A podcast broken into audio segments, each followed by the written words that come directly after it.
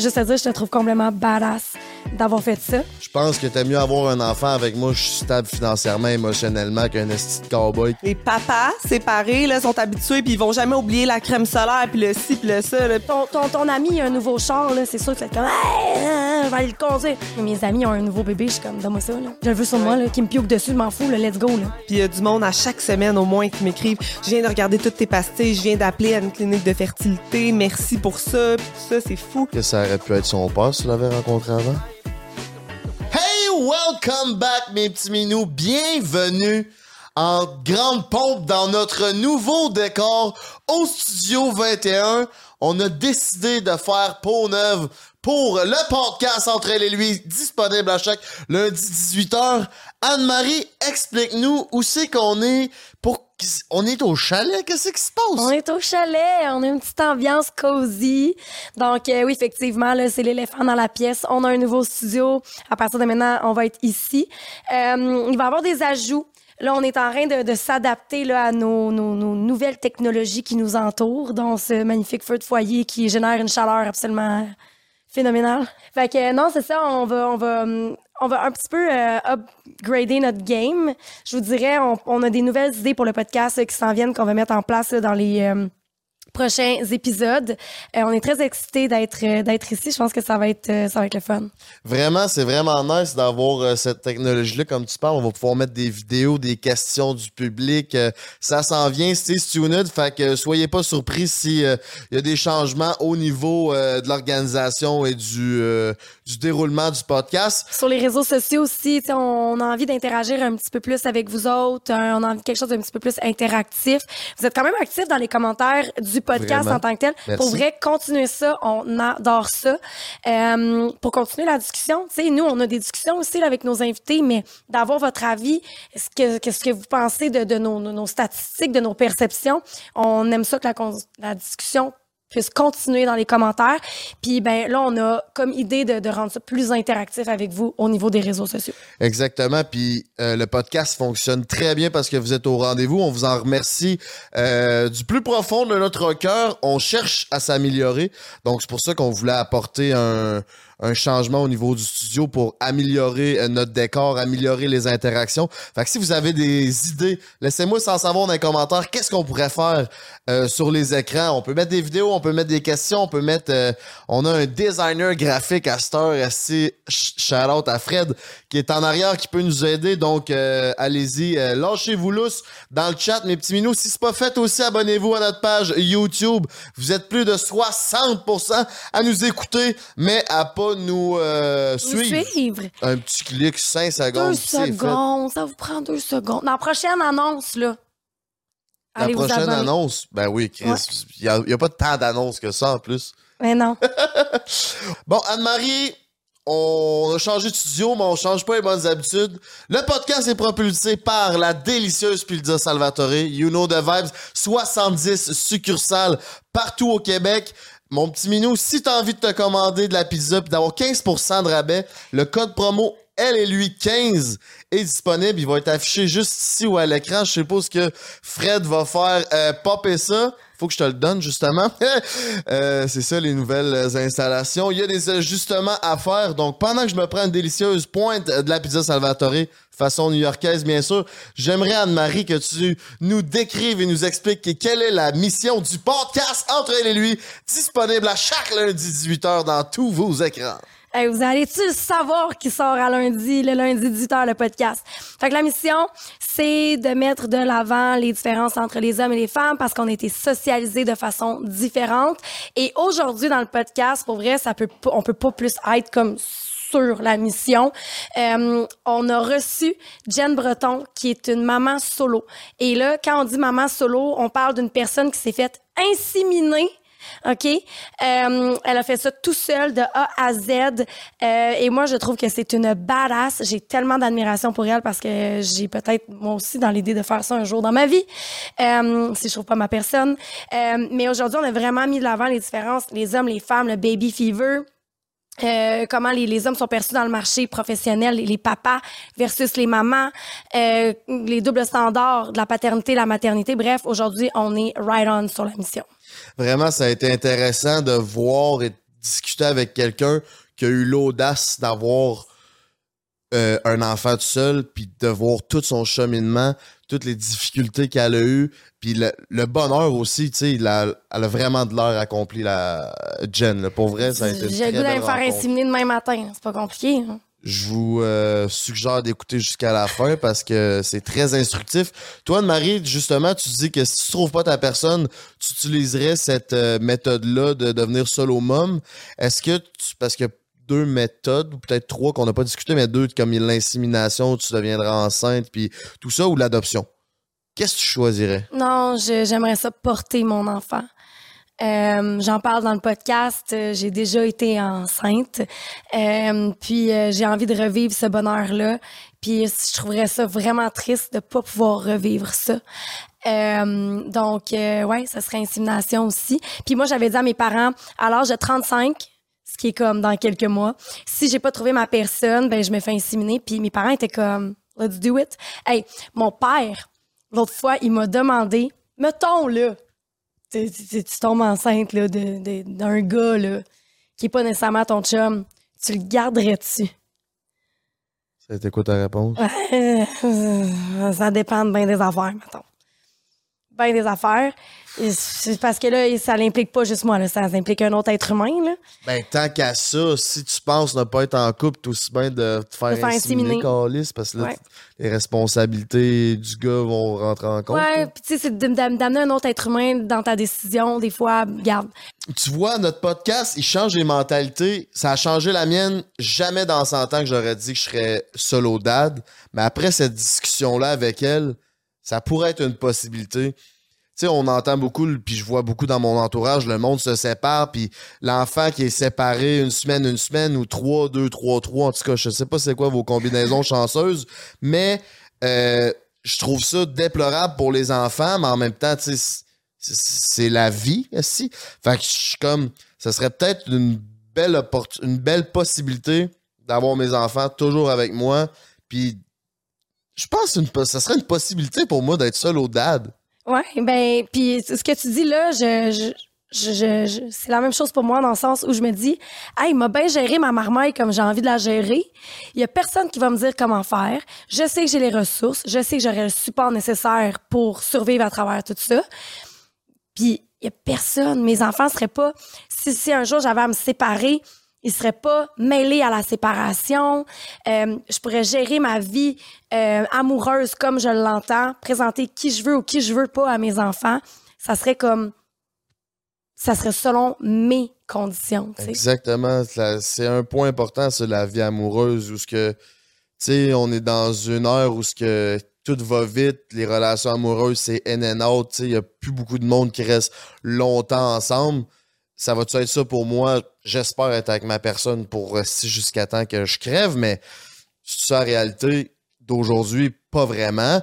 Fait que là, si t'as pas tes enfants avec une personne, ben t'es pas obligé de rien y imposer aux enfants. Tu sais, C'est ça. tu es de ton bord, tu fais tes affaires. Puis si la personne, après un an, deux ans, peu importe, fait du sens, tu y présentes, tu sais. Mais t'as pas cette pression-là à dire Ah là, faut que j'y présente une personne dès le départ, tu sais.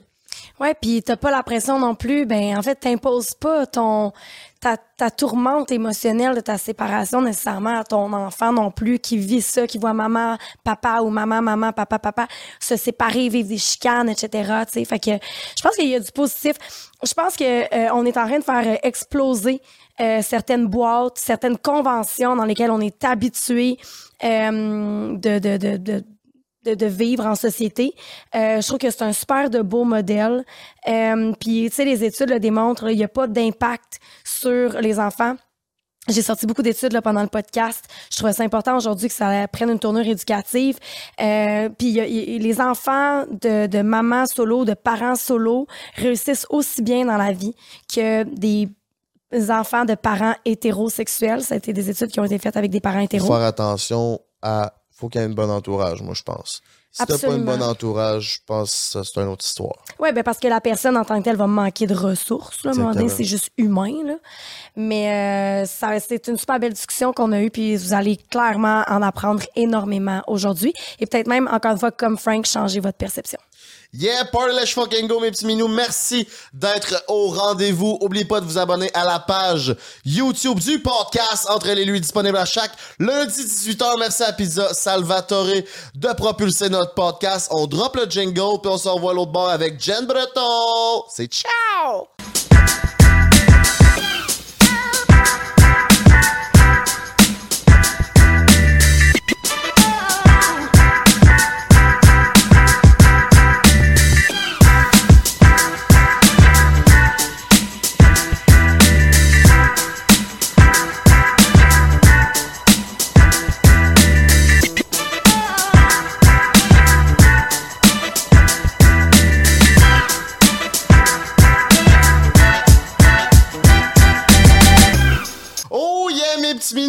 Est back avec Geneviève, maman solo. On a une multitude de questions pour elle. On voulait recevoir une femme qui a eu l'audace de- d'avoir un enfant tout seul. Comment tu vas, Geneviève? Ça va super bien, vous autres. Très Yes. bien, merci. Pas trop stressé de faire un podcast. C'est pas ton premier rodéo, faut le dire. Non, c'est ça, c'est pas mon premier, mais c'est toujours un petit peu stressant, mais j'aime ça. C'est correct, t'es experte de ton sujet parce que moi, j'ai suivi ton parcours sur Instagram depuis les débuts. Je suis complètement fascinée. J'ai plein de questions pour toi aujourd'hui. Puis, juste à dire, je te trouve complètement badass d'avoir fait ça. Euh, Est-ce que tu peux te présenter pour les gens qui te connaissent pas, qui savent pas euh, de quoi on parle en ce moment? Euh, oui, ben Geneviève Breton ou Jen Bradshaw sur Instagram. Ben c'est ça. Dans le fond, je suis une maman solo. Moi, j'ai décidé de me faire inséminer parce que ben j'avais pas de chum, je voulais absolument des enfants. Puis j'ai décidé aussi de documenter ça justement sur les réseaux sociaux, sur mon blog, tout ça pour si euh, il y a des femmes qui voulaient faire ça, qui avaient des questions ou juste pour normaliser aussi tous les types de familles, là, dans le sens qu'aujourd'hui, en 2023, il y a des familles recomposées, il y a des familles homoparentales, il y a des familles monoparentales ou solo-parentales. Donc, je trouve ça important d'en parler. Homoparental, j'ai jamais entendu ça. Ben, je sais c'est quoi, là, mais c'est la première fois que j'entends ce terme-là. Puis tu fais quoi dans la vie? C'est quoi qui t'occupe à part euh, cette euh, passion-là, sûrement, de ton enfant? Oui, très passionnée de mon enfant. Euh, moi, je suis avocate. Je suis avocate enquêtrice euh, en milieu de travail. Donc, quand il y a des plaintes d'harcèlement en milieu de travail, harcèlement sexuel, psychologique, euh, je fais des enquêtes en milieu de travail. Je donne de la formation à ce sujet-là aussi. OK, fait qu'on pourrait aussi avoir le sujet de- du milieu de travail homme-femme, sûrement avec ton, ton métier. Ah ben oui, oui. C'est Tu vois-tu beaucoup de différences? Euh, de moins en moins. Mais, euh, mais oui, il y a quand même des différences parce que nous, on reçoit des plaintes d'harcèlement sexuel, puis on s'entend que c'est pratiquement que des plaintes euh, faites par des femmes. Hmm. C'est, c'est, on en a quelques-unes par des hommes, mais c'est rare, là. C'est vraiment, vraiment plus rare que par des femmes. On- Puis c'est quoi qui t'est venu à l'idée de te faire inséminer? C'est-tu l'âge? Que tu... Parce que Anne-Marie a déjà eu... Elle m'en parle des fois qu'elle a peut-être cette idée-là, puis elle me dit que c'est l'âge. C'est une question d'âge, moi, que je me demande. Ben oui et non parce que c'est drôle, je m'en souvenais même pas tant que ça, mais il y a tellement des gens dans mon entourage qui m'ont dit euh, Hey, ça fait longtemps que tu dis ça, t'étais jeune, puis tu disais Ah, moi si j'ai pas de chum à 30 ans, fait que tu sais, oui, il y a l'aspect âge, mais tu sais, 30 ans, c'est jeune. Puis je disais Ah, si j'ai pas de chum à 30 ans, moi je me fais inséminer. Tu sais, il y a plein de monde qui m'ont dit Ouais, tu disais tout le temps ça. Moi, je m'en rappelais comme pas que je disais tout le temps ça. Mais fait que ça fait longtemps que je me dis, tu sais, c'est comme si je le sais que moi, ce qui est important pour moi, c'est d'être une maman. C'est pas nécessairement d'avoir un conjoint. Ouais. Pourquoi 30 ans? Euh, ben parce que j'étais prête moi depuis longtemps là. Sais quand on parle de l'horloge biologique là, moi j'avais l'horloge biologique dans le tapis depuis que j'avais peut-être 25 26 ans là. Je me rappelle d'un moment en particulier où j'étais allée dans un pool party avec un de mes amis qui m'avait invité chez ses amis les gens avaient des enfants là-bas parce qu'ils étaient un peu plus vieux euh, que moi puis j'avais 26 ans puis là il me regardait mon ami il dit T'as l'horloge biologique dans le tapis, hein? Ben, je jouais avec les enfants, je prenais le petit bébé, puis j'étais comme, ouais, je suis vraiment rendue là. Il y en a beaucoup qui se disent, mettons, 40 ans. Moi, j'aurais pas été capable d'attendre jusque-là. Puis j'avais beaucoup de mes amis autour de moi qui avaient des enfants aussi. Fait que moi, j'étais vraiment rendue dans un moment, dans ce moment-là de ma vie. J'étais vraiment rendue là. Mais à 30 ans, finalement, on dirait que j'ai fait, ah, tu sais, il y a eu, il y a eu la pandémie, là, puis tout, là. Moi, j'ai eu 30 ans en 2019. Pas longtemps après, il y a eu la pandémie. Puis là, euh, ouais, c'est en 2019, ouais, c'est ça. Puis là, moi, je me suis comme posé la question de, tu sais, j'essaye-tu encore un peu de dater?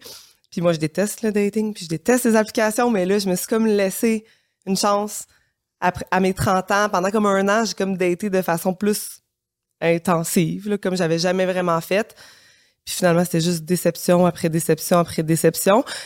Puis, C'est oui. parce que tu recherchais le père de tes enfants, fait que t'étais déçu, Je t'avais trop d'attentes? Je pense vraiment que t'es pas obligé de chercher le père de tes enfants pour être déçu du dating en 2023. Ouais, y a encore des hommes pas pires, là, Ah. Mais tu tiens quelque chose, tu tiens quelque chose parce que il y a aussi eu ça parce que je me rendais compte qu'en datant, je me demandais si le gars il va être un bon père, euh, si un parce que tu sais on s'entend aujourd'hui. Si tu te sépares, Les gens se séparent beaucoup. Fait que là, tu te dis, si je me sépare, c'est-tu quelqu'un avec qui je laisserais mon enfant? Tu sais, tu te poses ces questions-là, mais normalement, quand tu dates, t'es censé te demander, ça va être un bon partenaire pour moi? Est-ce qu'on a les mêmes valeurs? Est-ce qu'on a ci? Mais moi, j'étais stické sur, ça serait-tu un bon père? Pis ci, pis ça? Tu donnais pas la chance au coureur. Sûrement après deux Ouais. dates, s'il avait pas coché ça, tu passais au prochain. Ça se Ben, ça se peut, mais il y a aussi eu des déceptions euh, Certainement.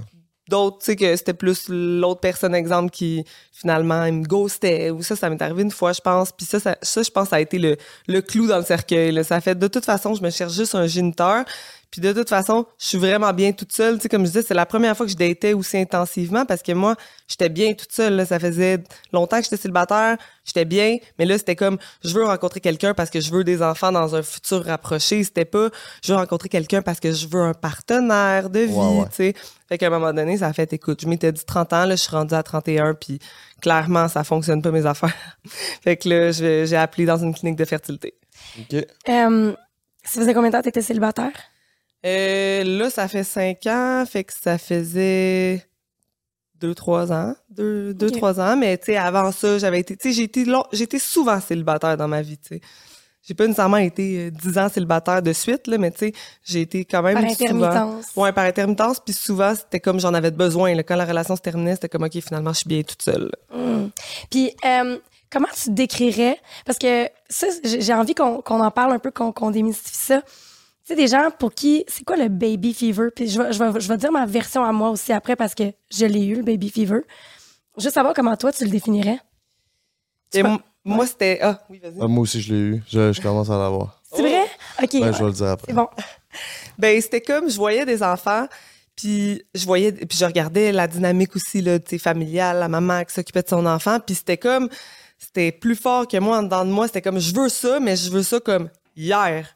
Sais, c'était vraiment fort de, parce qu'à un moment donné, je me disais, ouais, mais même si je rencontre quelqu'un demain, on s'entend qu'il faut que je sois en relation avec cette personne-là, qu'on bâtisse une relation, tu sais, on va pas euh, dire, OK, on est en relation dans trois mois, on s'essaye pour avoir un enfant, tu sais. Fait que là, je me disais, même si je tombe, même si je rencontre quelqu'un demain, tomber enceinte puis avoir mon enfant, ça va prendre des années. Puis c'était rendu à un point où j'avais même plus cette patience-là, zéro, zéro. Là. C'était comme, non, non, je le veux hier, mon enfant. Là.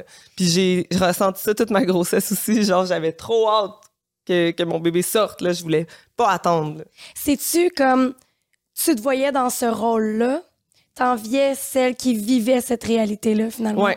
Ouais, je me voyais vraiment dans ce rôle-là. Puis je chantais aussi que, tu sais, autant que j'aimais ma vie, là, tu sais, moi, je suis quelqu'un que je m'arrange pour aimer ma vie, là, tu sais, dans le sens, je trouve que notre bonheur, c'est aussi nous, là, qui le construit, là. C'est pas juste la chance, la malchance, vraiment pas. Fait que j'aimais ma job, j'ai des bons amis, un bon entourage, euh, je vais au gym, je fais des choses que j'aime, j'aimais ma vie, mais c'est comme s'il manquait l'aspect familial. là. J'ai tout le temps été très familiale, là. Je suis proche de ma famille dans la vie, puis c'était comme il me manquait quelque chose, là, d'important. Puis quand Raphaël est né, est-ce que ça a comblé les attentes que tu avais à ce Ouais. niveau-là? Ouais, ben c'est oui vraiment, je dirais que je me sens vraiment comme sur mon X là à être une maman. Là. Puis tu sais autant que je m'oublie pas non plus en tant que femme, que je fais encore des choses que j'aime, que j'aime beaucoup mon travail, puis tout ce qu'il y a autour, tout ce que je viens de nommer. Mais ouais, ça c'est comme si je suis à je suis à ma place. là. Ok, Ouais. Intéressant. OK, on va y revenir. Je veux closer la question du baby fever. Euh, je sais pas comme. J'entends ce que tu dis, puis je, je suis capable de, de dire que c'est un peu la même chose pour moi. Euh, mon, ex euh, venait d'une grosse famille. Il y avait deux sœurs, un frère, puis il y avait tout minimum deux enfants. C'était genre un camp de jour, là. Puis toutes les fins de semaine, on était avec eux. C'était très, très, très familial.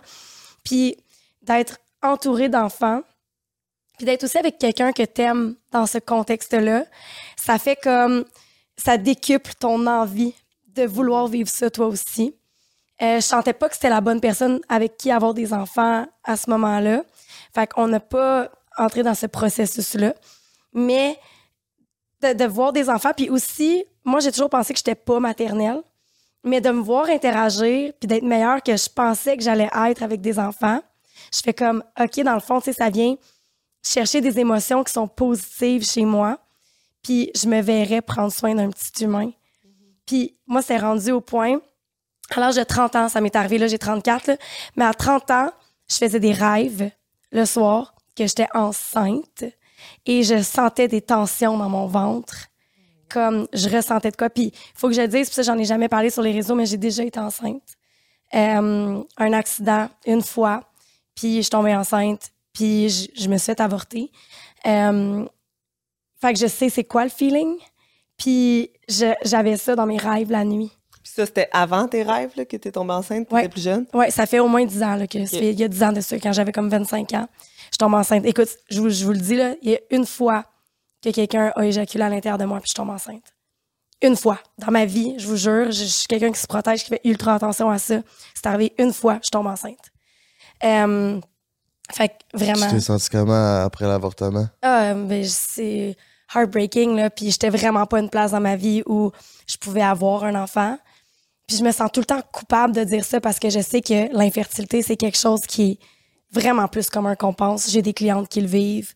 Euh, Il y en a qui vont à travers des processus comme ça qui sont pas capables. Puis là, tu sais, moi, je me suis comme fait avorter. Fait que j'ai comme un côté de moi qui qui se sent pas bien avec ça. Ouais, mais c'est pas mieux de mettre un enfant au monde dans Ouais. une situation qui est pas euh, propice à ça, Ouais, c'était vraiment pas propice à ça. J'étais dans une relation où je vivais beaucoup de violence conjugale. Euh, cette relation-là a fini, j'étais en cours. Euh, c'était vraiment, vraiment pas une bonne idée. Euh, puis je, je me rappelle sur un papier, j'avais écrit Je te promets que je vais honorer ma décision, puis que je vais faire quelque chose de bien. Puis que, tu sais, je vais me sortir de la situation dans laquelle j'étais, qui faisait que je pouvais pas avoir cet enfant-là. J'ai retrouvé ça quelques années plus tard, puis je suis comme, ah, j'ai honoré ma promesse, tu sais. Fait que, euh, mais c'est, c'est, c'est toujours une décision qui est difficile, tu sais, puis jusqu'à la dernière seconde, là, t'es en débat avec toi-même par rapport à ça, tu sais. Puis quelle, euh, quelle euh, méthode d'avortement que t'as pris? Euh, à ce moment-là, il n'y avait pas euh, tant d'options, là. Aujourd- Aujourd'hui, il y a la pilule, puis tout ça, là, que tu peux... euh, mais... C'est le curtage? Ouais. Ouais. Ouais. Ouais. Fait que, bref, euh, c'est ça. Euh, mais tout ça pour dire que le baby fever, on va retourner dans quelque chose de plus positif.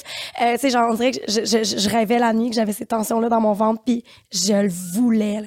Puis on dirait que ça l'a comme passé.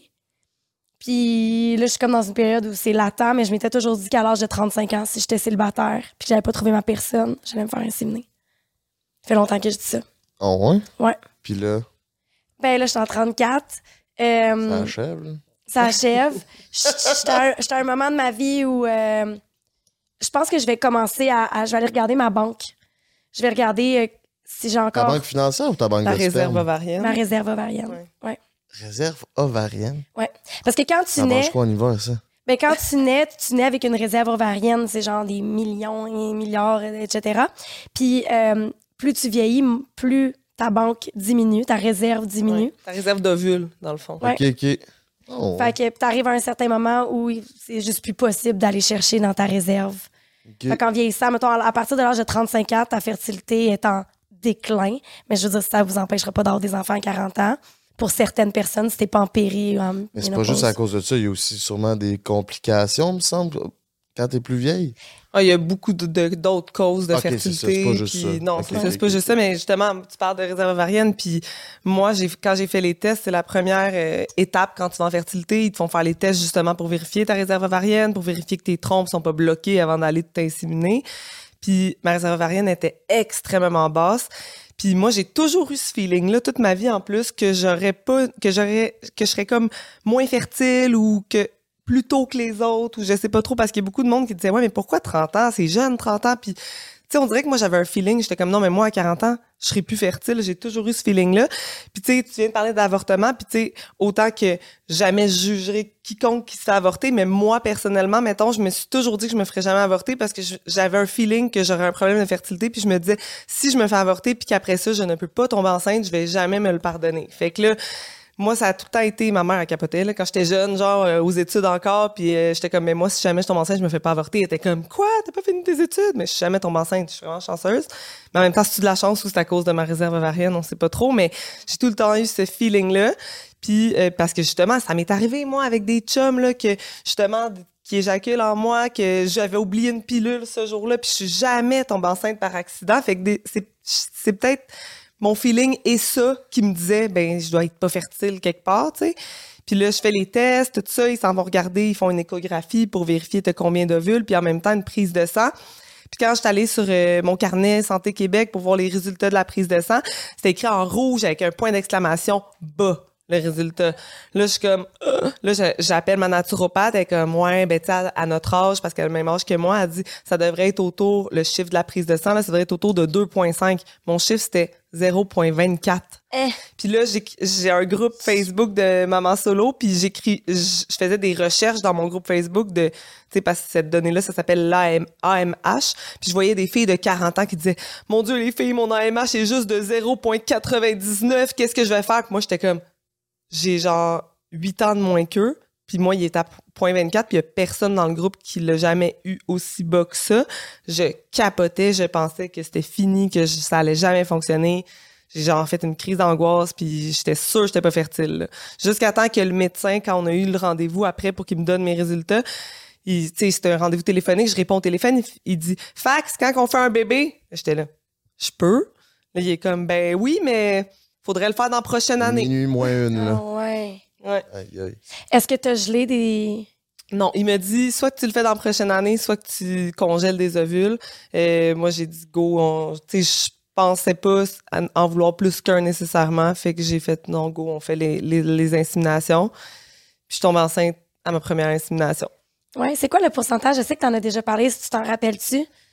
Euh, ben, les pourcentages de chance, quand ils m'ont inséminé, ils m'ont dit c'est 12 à 15 là. Ils m'ont dit c'est les mêmes, euh, mêmes pourcentages qu'un couple qui essaierait. Tu sais, normalement, les couples qui essayent, c'est à peu près en 6-7 essais, la moyenne que ça fonctionne. Fait que tu 6 inséminations qui sont couvertes par le gouvernement à cause de ça. Euh, fait que tu sais, il y avait ça aussi, ça c'était couvert par le gouvernement. Si tu veux faire congeler tes ovules, je pense que ça m'aurait coûté, mettons, 5000 dollars. Mais moi, j'étais comme, j'étais prête, là. J'étais comme, non, on va le faire là. On verra si ça marche pas, tu sais, qu'est-ce qu'on fait. Mais c'est ça. Puis, tu sais, j'avais changé plein d'habitudes de vie aussi pour avoir des bons ovules, parce que j'en avais pas beaucoup, mais j'ai fait plein d'affaires avec une naturopathe aussi, puis je sais pas si c'est ça, mais ça a fonctionné du premier coup. Les gens sous-estiment euh, les pouvoirs des naturopathes euh, à ce sujet-là. Je sais que c'est un peu controversé parfois. Là. Il y a des gens qui sont... C'est pas régi par un ordre professionnel, etc., mais pour avoir une naturo, puis l'avoir allé, être comme experte en fertilité, puis... Ouais. ouais. Non, c'est ça, c'est fou, là. Puis, tu sais, j'ai tout fait. Je suis allée voir un ostéo pour qu'il relâche les tensions de mon utérus. J'étais allée en acupuncture. J'ai tout fait.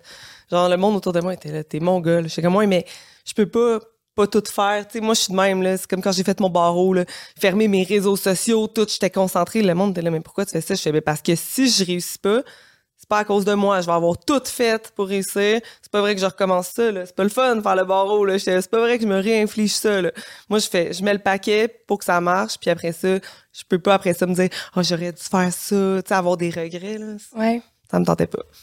Le processus au complet, ça a coûté combien? Ben pas grand chose parce que c'est couvert par le gouvernement. Puis moi, j'étais allée à Sainte-Justine, qui est au public. Fait que si tu vas au privé, des fois il y a certains tests, justement tests de réserve ovarienne que tu vas payer. Moi, tous les tests étaient couverts. Euh, fait que dans le fond, après ça, j'ai payé l'échantillon de sperme parce que il est devenu couvert. Oui. Non, mais moi je l'ai payé. Non. Il est devenu couvert à partir du 15 novembre, puis là ça disait ça va arriver en novembre, ça va arriver en novembre, puis là ça l'arrivait pas. Fait que là j'ai fait ben il faut que je l'achète là parce que c'est moi c'était mon, prochain cycle que je me fais? Ouais. des commandes sur Internet. Ben, moi, j'étais chanceuse. J'ai pogné un échantillon qui coûtait pas cher, puis je sais pas pourquoi, parce qu'il clairement, il était efficace. puis clairement, ma fille est cute, fait que c'est un bon échantillon. OK, tu choisis pas ton étalon, là. Oui, tu le choisis. c'est juste que pour une raison X, il était moins cher que d'autres, mais je ne sais pas pourquoi. Fait qu'il m'a coûté 900 ou 1000, tu sais, proche de 1000. Puis... Tu dirais que dans ses poches à lui? Non non, non, non, c'est les cliniques de fertilité. Chaque l'autre qui pense à des moyens pour faire du cash. Chris, j'étais un beau mort, là, J'ai des bons gènes. Non, mais euh, explique-nous donc ça, ce, processus-là de, de, donneur de sperme que tu vas dans les banques. c'est des banques américaines. C'est pas euh, ici je pense que c'est pas très lucratif puis ici il y en a pas beaucoup. Je sais que exemple la clinique Ovo ils ont une banque interne. Là c'est des donneurs québécois puis ça c'est anonyme fait que c'est pratiquement rien là. Tu sais mettons tu peux dire OK je veux un blond aux yeux bleus parfait on en a un on t'insémine avec son sperme mais t'as pas vu de photo tu sais pas grand chose il est anonyme. Moi je voulais un donneur à identité ouverte. Ça veut dire que ma fille à ses 18 ans elle pourrait le contacter Mettons qu'elle a des questions sur ses origines ou quoi que ce soit. Puis ça, ben, dans les banques américaines, t'en as qui acceptent de faire ça, t'en as d'autres que non. T'as aussi des donneurs qui veulent rester anonymes. Mais aussi dans les banques américaines, t'as tellement de détails. là. Je sais si le gars, il a eu la varicelle, s'il y a eu des broches, euh, les conditions de ses parents, comment les gens dans sa famille sont décédés. Il fait des tests génétiques pour certaines maladies les plus communes, comme exemple la fibrose kystique. Euh, t'as des photos. Moi, je voulais des photos adultes aussi. Il y a des sites que t'as que des photos bébés. Mais moi, je suis comme c'est facile à être cute quand t'es bébé. là. Il est cute? Ben oui, il est cute. ouais, il est cute, puis tu sais, sa famille est en bonne santé, puis tout, puis tu sais, euh, puis c'est con, là, mais tu sais, avec la pandémie, il y a une pénurie dans plein d'affaires, il y a une pénurie de sperme aussi, là. Ben oui, on. Puis en ce moment, apparemment que c'est pire que pire. Moi, quand j'ai choisi, c'était pas si pire, puis même là, je cochais plein de critères. On dirait que tu te magasines une maison sur Centris. Là, t'es comme, OK, euh, je veux un sous-sol, je veux quatre chambres. tu sais. Là, c'est comme, je veux des yeux bleus, je veux qu'il aille à l'université, je veux, je veux qu'il soit à l'université, des affaires de même. Là, finalement, t'as zéro résultat qui apparaît. Là, t'es comme, OK, je vais en enlever un peu. Fait que, tu sais, ça m'a vraiment fait savoir c'est quoi qui était important pour moi. Moi, je voulais vraiment identité ouverte. Ça, c'était non négociable. Je voulais un donneur qui me ressemblait un peu physiquement dans le sens, tu sais, c'est dur de trouver quelqu'un qui te ressemble exactement, mais que ses traits détonnaient pas avec les miens, là. Tu sais, mettons quelqu'un qui a des traits tellement différents, mettons un nez vraiment différent, puis là, ça donne que le bébé a le nez du donneur, ben là, il te ressemble comme moins. Fait que je voulais des traits peut-être un peu plus, tu sais, je sais pas comme, comment qualifier, là, qui me ressemble. Tu sais, je voulais des, des cheveux foncés, puis des traits genre droits, mettons, là, tu sais, rien de rien d'extravagant puis euh, ben si je le trouvais cute c'est encore mieux je voulais pas qu'il y ait des grosses maladies tu sais moi je regardais un donneur à un moment donné ça disait que dans, dans sa famille les femmes de sa famille avaient eu des, le cancer du sein cancer des ovaires je connais quelqu'un qui est décédé du cancer des ovaires c'est très agressif puis ça se transmet aux femmes par la génétique Génétique, ouais. fait que moi, j'étais comme, OK, ça, si j'ai une fille, c'est pas bon. Fait que, tu sais, je regardais ça beaucoup, mais j'ai, tu sais, je m'en foutais, exemple, de la couleur des yeux. Tu sais, il y a plein d'affaires. Tu sais, je m'en foutais, là, que soit allé à l'université ou pas. Tu sais, j'ai enlevé plein d'affaires parce que j'avais pas beaucoup de choix. Mais j'étais quand même super satisfaite du donneur que j'ai trouvé. Mais comme c'était pas remboursé, j'en ai juste acheté un échantillon. Puis là, quand j'étais dans l'attente de savoir si j'étais enceinte, je regrettais, là, j'étais là, j'étais allée voir, il était plus là. Il y en avait plus d'échantillons sur le site. Là, j'étais là, ça a pas out. marché. Là, je regardais les autres, il y avait toutes genre des maladies génétiques ou des affaires. Fallait que tu signes une décharge, genre comme que t'avais vu qu'il y avait une maladie génétique. Là, j'étais là, oh non, non, non, c'est pas vrai, c'est pas vrai. Fait que quand j'étais enceinte, j'étais comme, ouh. Puis tu pouvais-tu, quand tu t'es fait inséminer, tu pouvais-tu choisir gars ou fille? Non. Donc ça, ils font pas vraiment ça ici. Je pense que c'est plus euh, aux États-Unis, c'est que dans le fond, c'est plus quand tu fais in vitro, pas par l'insémination. Euh, ils vont faire des embryons là, ils vont vraiment aller porter le sperma. Tu sais, dans le fond, in vitro, c'est qu'ils vont aller prélever des ovules, ils vont aller porter les spermatozoïdes directement dans l'ovule pour le féconder, puis une fois qu'il est fécondé puis qu'il est déjà un embryon, ça ils te dedans. le remettent dedans. Fait qu'il y a plus de chances de succès. Ça, ça aurait été, mettons, la prochaine étape si les inséminations avaient pas fonctionné. Puis ça, aux États-Unis, ils peuvent choisir, OK, j'ai euh, quatre embryons gars, deux embryons filles, ben mets-moi euh, mets-moi un gars. OK. Puis l'insémination, ça fonctionne comment? Ils te vident ça dedans? Ils te mettent du sperme dans, avec une petite euh, pipette, là, du sperme dans l'utérus. C'est pratiquement comme une relation sexuelle. C'est juste que c'est direct dans l'utérus. C'est moins Oui, le fun. c'est moins le fun. Puis normalement, normalement, quand tu conçois ton enfant par une relation sexuelle, ta mère est pas dans la pièce. Ah ouais. Parce que ma maman était là. Puis ma mère était comme, je pensais jamais pouvoir dire que je serais là à la conception de ton enfant. Tabarnak. non, Puis- mais ça- c'est peut-être un petit peu plus, tu sais, parce qu'il s'en va vraiment porter dans ton utérus. Tu sais, Ouais, versus une c'est- relation sexuelle, c'est dans le vagin, c'est pas dans l'utérus. Faut quand même que ça fasse le chemin après. Fait que c'est juste ça l'étape de plus. Puis je pense qu'il faut mentionner que à ce moment-là, toi, euh, tu tu calcules ton cycle. là. T'es comme à- à l'heure, la seconde, la minute là, que t'es fertile, c'est comme c'est là que ça se passe. Là. Ben oui, puis c'est drôle que tu dises ça parce que moi en plus, il m'avait parce qu'il faut une échographie pour vérifier la grosseur de tes ovules, justement de tes follicules. Les follicules, c'est dans quoi il y a des ovules. Ils font une échographie pour vérifier quand ils vont t'inséminer parce que c'est quand il est à telle grosseur que l'ovule est libéré, puis là tu as 24 heures une fois qu'il est libéré pour que le- les spermatozoïdes viennent le féconder. Fait que là ils font On ils pas font une fertile longtemps échographie. là, dans un mois. Là. Non. Me On est fertile genre qua- quatre jours là, au total dans un mois. Puis il faut que ça soit avant, parce que les spermatozoïdes survivent. pour- pour la mais vie du pas. Ouais. Tu sais, c'est quand le, l'ovule est libéré, t'as 24 heures, puis c'est fini, là. Mais Fait mettez-vous un casse de bain pareil, messieurs. Ouais, ouais, non, mais mais oui, parce que imagine, je vous le jure que ça m'est jamais arrivé qu'on éjacule à l'intérieur de moi. C'est arrivé une fois, puis je tombe enceinte. Mais non, ça, c'est fou. Genre, là. c'est quoi les chances? C'était aligné, Ouais, là. ouais. C'était pendant tes quatre jours, là. Ouais, ouais. Mais moi, c'est ça, ils font l'échographie, ils me disent, mettons, on est vendredi, ils disent, ah, on va pouvoir t'inséminer mardi. Mais moi, depuis que j'avais arrêté la pilule, puis que j'allais voir ma naturopathe, puis on dirait que j'étais tellement en symbiose avec Tu mon cycle que je le sentais. ouais. Moi, je sentais un pincement dans mon ovaire Oui. quand je voulais. Puis là, je me rappelle, on est dimanche, je suis en train d'écouter en plus le film Plan B avec Jennifer Lopez pour me mettre dans le mood de mon insémination qui s'en vient le mardi. On est dimanche, j'ai tous les symptômes d'ovulation, tu sais, la glaire, puis tout ça, puis j'ai tout. Puis là, je sens un gros pincement dans mon ovaire, puis là, je suis comme, et non, non, c'est m'insémine mardi, il va être trop tard, sans faire plus que 24 heures. Fait que moi, le lundi matin, j'ai les appels en panique, je suis comme, faut que vous m'inséminiez aujourd'hui, ça. Puis là, ils ont dit oui. Fait que j'étais allée à, à l'hôpital le lundi, je me suis inséminée. Puis ça a marché, puis je le sais, je le saurai jamais, mais je suis sûre que le mardi, ça aurait pas marché. Aïe, aïe. Ouais. Parce que t'as vraiment des symptômes, là, quand t'es dans ton ovulation, là, c'est comme tes pertes vaginales sont vraiment particulières. Ouais. Euh, ta, ta température corporelle elle monte. Moi, j'ai, mes seins sont un petit peu plus sensibles. Puis c'est vrai que tu le sens, c'est toujours un bord. Ouais. Puis moi, je me rappelle quand je suis tombée enceinte, je sais quand le spermatozoïde s'est accroché, je l'ai senti. Je sais que c'est fucké de dire ça, là, mais je me rappelle, j'étais où? J'étais à Québec, dans un, un voyage, je travaillais pour une compagnie, puis j'étais en genre de voyage d'affaires. Puis je me rappelle, j'étais dans la chambre d'hôtel, je couchais sur le côté, puis hein, ça, y a un, c'est un pincement.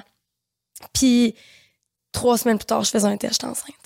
Ouais, mais moi aussi, c'est vrai, il y a quelqu'un qui m'avait dit ça, qui m'avait dit, ah, moi, j'ai senti. s'accrocher. Fait que là, à un moment donné, j'ai senti un genre de choc électrique, là, après mon insémination, mais là, j'étais là, ah, je suis sûre que c'est parce que quelqu'un m'a dit ça. Ouais. Puis là, je veux tellement que c'est, c'est, c'est mon corps qui me joue des tours.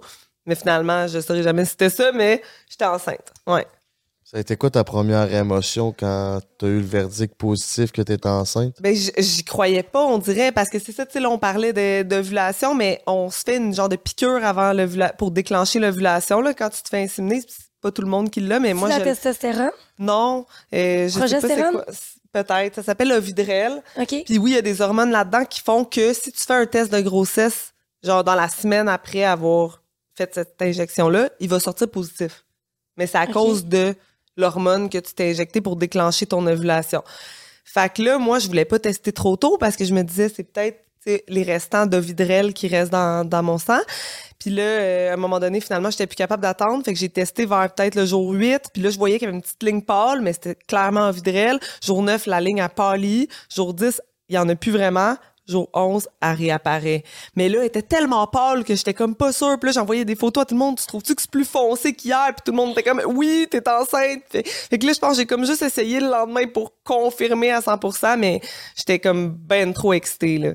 Ben trop excitée, mais en même temps, t'as tout le temps un mélange de, tu sais, ouais, mais je vais peut-être faire une fausse couche, puis tout, tu tu parlais à quel point l'infertilité, ça touche les gens, là, mais tu sais, les fausses couches, c'est une grossesse sur cinq, là, c'est juste que le monde n'en parle pas souvent, mais, fait que là, t'es comme, je capotais, mais je savais que j'étais pas encore au bout de, de mon anxiété, Ouais, c'était pas. euh, tu, veux la, la- la marque du trois mois, là. pour Ouais, être, au euh, moins.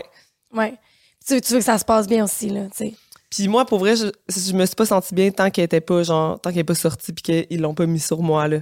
On dirait, tu sais, genre, tu sais, parce que c'est con, là, mais on parle de plus en plus d'infertilité sur les réseaux sociaux, mais ça fait en sorte que on entend euh, des personnes qui accouchent d'un d'un bébé euh, mort. euh, tu sais, je me- c'est ça, mort-né, qui font des, des fausses couches, je sais pas si on appelle ça encore comme ça, mais à 20 quelques semaines de grossesse, tu sais, t'entends tellement de choses que tu te dis, ouais, mais je comprends que les statistiques après le 12 semaines, habituellement, c'est correct, mais tu le sais jamais, là. Moi, on dirait que ça a été interminable, la grossesse, parce que dès que je la sentais pas bouger, j'étais comme, qu'est-ce qui se passe? Puis, tu sais, j'angoissais. Puis, je suis même pas quelqu'un qui est tant anxieuse dans la vie, mais ça, là, c'était comme, on va pas m'enlever, genre, mon enfant. Puis, fait que c'est vraiment quand elle est sortie qu'ils l'ont déposée puis qu'elle a pleuré comme d'un film que là, j'ai fait genre, ouh, OK, elle est là.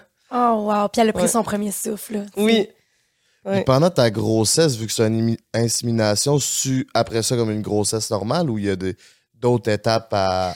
à- Il y a une étape de plus. C'est une échographie plus tôt. Tu sais, habituellement, la première échographie, c'est la clarté nucale. Tu es justement à 12 semaines environ. Puis là, c'est là que euh, ils, vont regarder là, pour la trisomie. Puis tout ça, d'habitude, ça fait déjà 12 semaines quand tu as ta première échographie.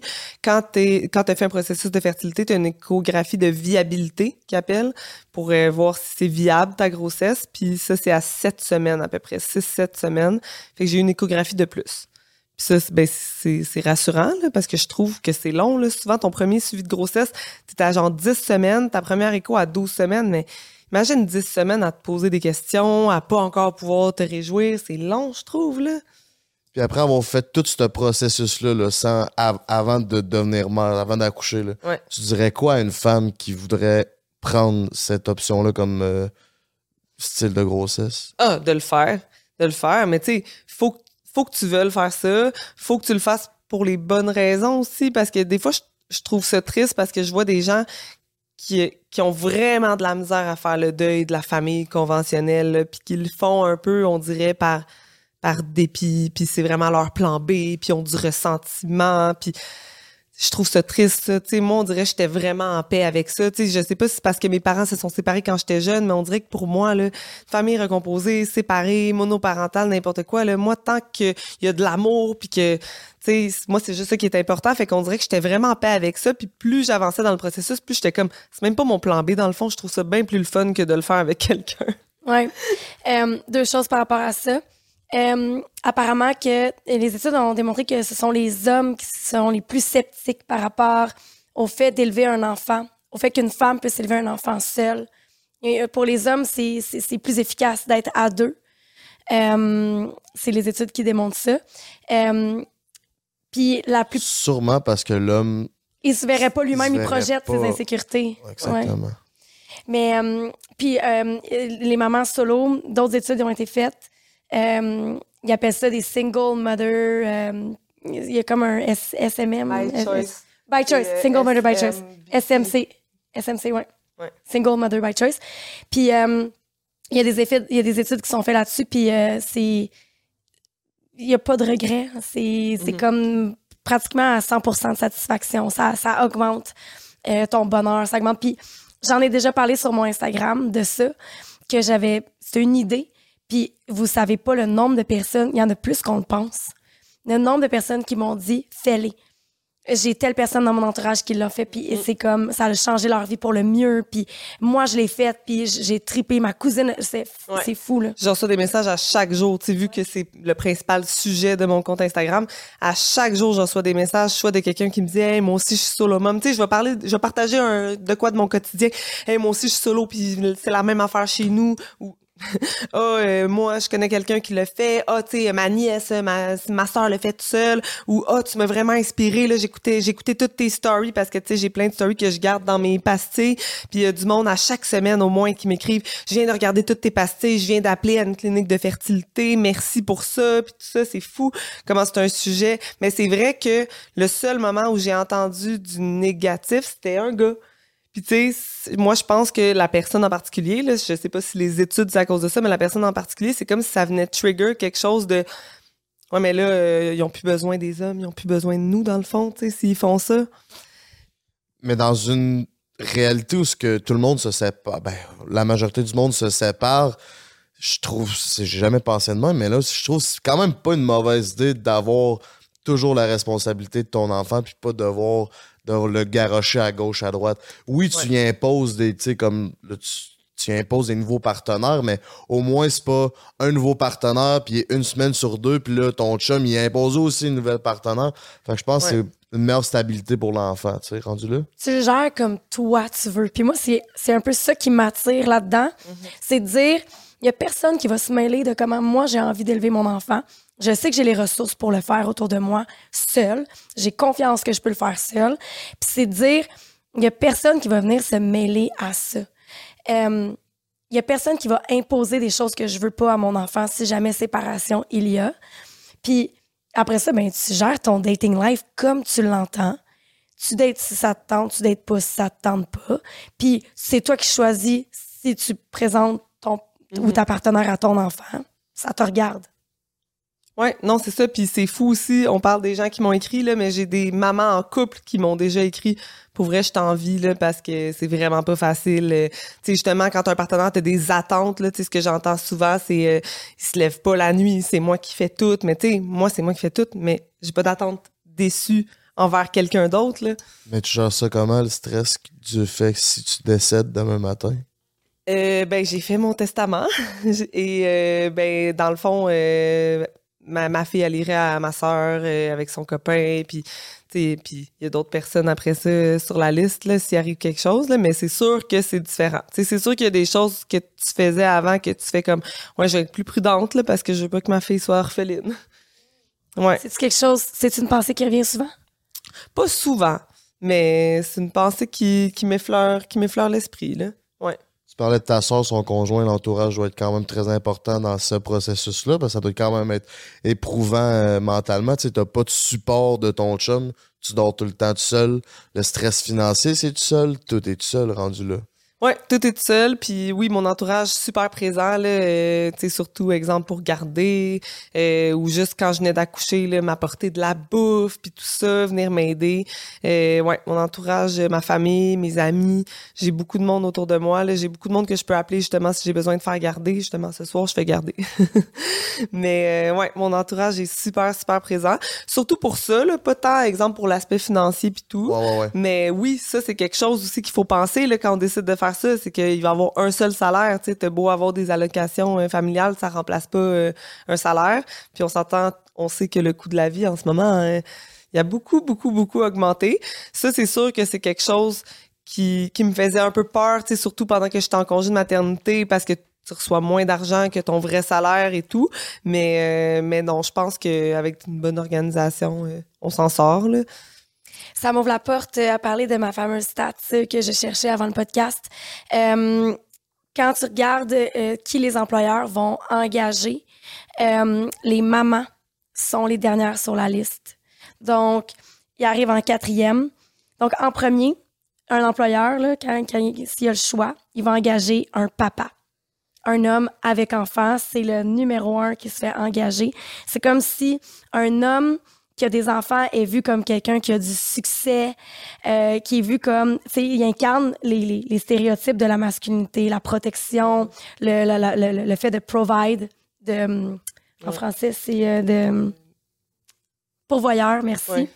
Euh, puis euh, la procréation aussi. C'est comme des, des traits ma masculins qu'on qu'on trouve vraiment... Euh, c'est digne de succès. Fait qu'en premier, les employeurs vont aller avec homme avec enfant. Après ça, homme sans enfant. Après ça, femme sans enfant. Puis en dernier, t'as les mamans avec, les femmes avec enfants. Hey, c'est fou, ça. Je savais pas. Ouais. Est-ce que tu vis ça dans ton milieu de, de travail? Est-ce que ça a changé quelque chose d'avoir euh, euh, d'avoir ton enfant finalement? Non, c'est ça vraiment pas. Puis d'ailleurs, je, je suis en train de terminer mon congé de maternité là. là. C'est ma dernière semaine. Oh, wow. Puis je commence à travailler lundi dans un nouveau poste, dans une nouvelle job. Euh, puis je me suis fait engager, tu sais, euh, en étant très transparente dès le début. C'était comme, ben moi, je suis maman solo, c'est important, l'horaire flexible, tout ça, dans mes conditions de travail. Puis ça a été accepté sans problème. Puis Est-ce que c'est une femme qui t'a engagée? Oui, c'est une femme, une maman aussi. ouais. Plus ouais. de compassion, je pense. Puis ça, je pense que c'est un, un, des facteurs. Tu sais, euh, dans les postes de direction, souvent, on va retrouver des hommes qui comprennent peut-être pas nécessairement toute la réalité d'une maman. Parce que souvent, les mamans dans un milieu familial vont être le... Je m'excuse, les termes anglais, c'est le primary caregiver. Fait que ça va être le, le, la, la, le parent responsable. de soins principal. Ouais. ouais. ouais. Mais je, je, je ça fait pas de sens parce que c'est pas égal, mais ça. J'avais un, un, ami qui a, un qui, a une entreprise, puis pendant le télétravail, il y avait des hommes et des femmes qui, faisaient du télétravail, puis il disait souvent que les femmes qui étaient en télétravail, genre, étaient beaucoup moins efficaces parce qu'ils étaient toujours en train d'aller.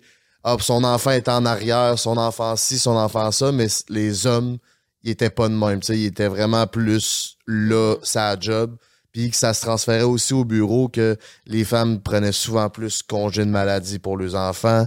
Fait que c'est sûr que pour un employeur, ça doit être. Je vais pas me mêler. Je, je comprends, ce que tu t'en vas. Sauf que si l'homme est capable de faire ça, c'est parce qu'il y a une femme qui soutient en arrière.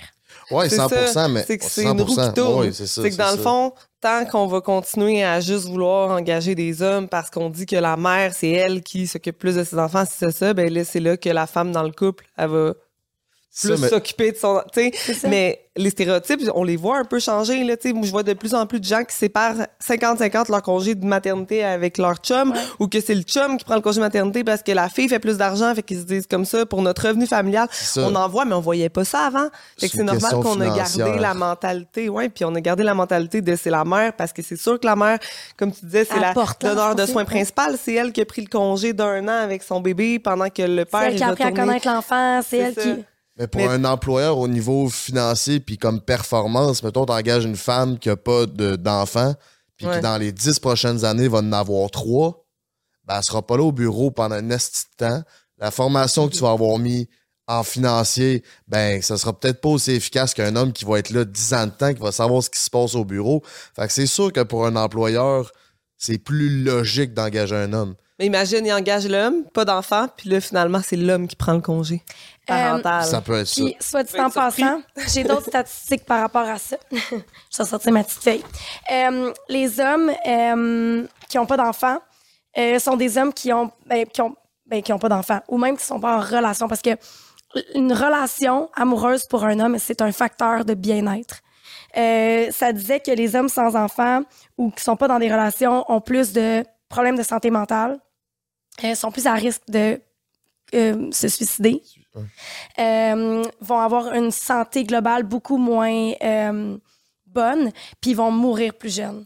Fait après ça, c'est. c'est- Puis, tu sais, si on donnait justement de meilleures conditions de travail pour des papas, c'est-à-dire qu'on prend en considération que le père aussi détient des responsabilités plus grandes au niveau de la famille, ben ça va donner plus d'espace aux femmes, même s'il faut qu'elles partent quelques mois parce qu'elle a un bébé dans son ventre. Tu sais, les femmes peuvent travailler longtemps là, quand elles sont enceintes. Là. Eh. Ça dépend des milieux.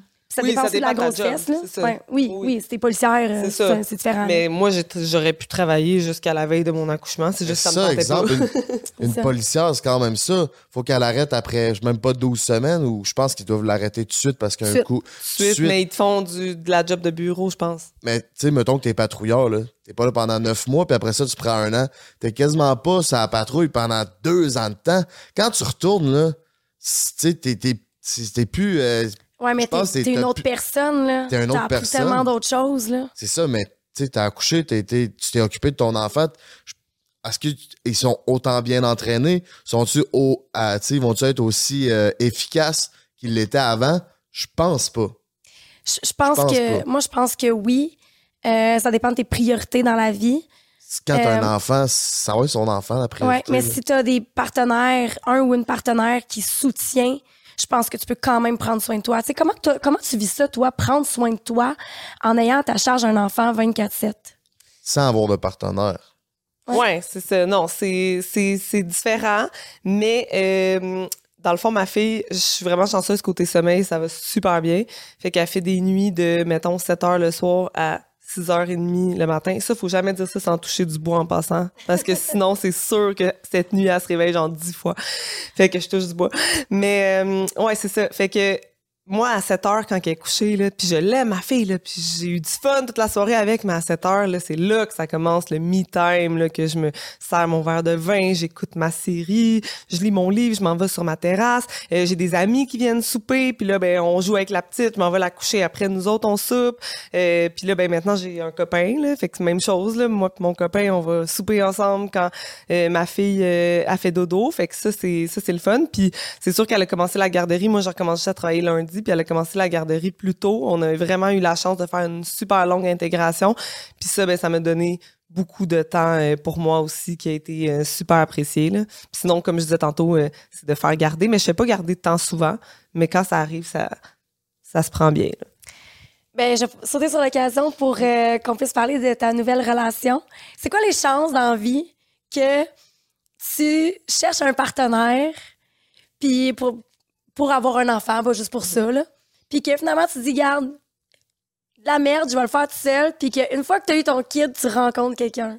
On dirait, tu sais, Ouais. c'est... Ouais, puis que tu as eu ton enfant, puis que tu es zéro à la recherche d'une relation, Mm. là, c'est ça qui est fou, parce que je sais pas si on a le temps, là, mais je, Oui, vas-y, je tu peux nous raconter la rencontre parce que c'est quand même une rencontre comme un film. là. Tu sais, euh, j'étais allée à la clinique avec Raphaël parce qu'en tout cas, elle faisait de la fièvre, etc. Puis on réussit à avoir un rendez-vous dans une clinique. Puis euh, on arrive dans la, dans la clinique, puis il y a plusieurs salles d'attente dans la clinique. Puis la réceptionniste nous dit, ah, c'est la salle d'attente du fond là-bas. On arrive là-bas, puis il y a une autre personne dans la salle d'attente, puis c'est un gars.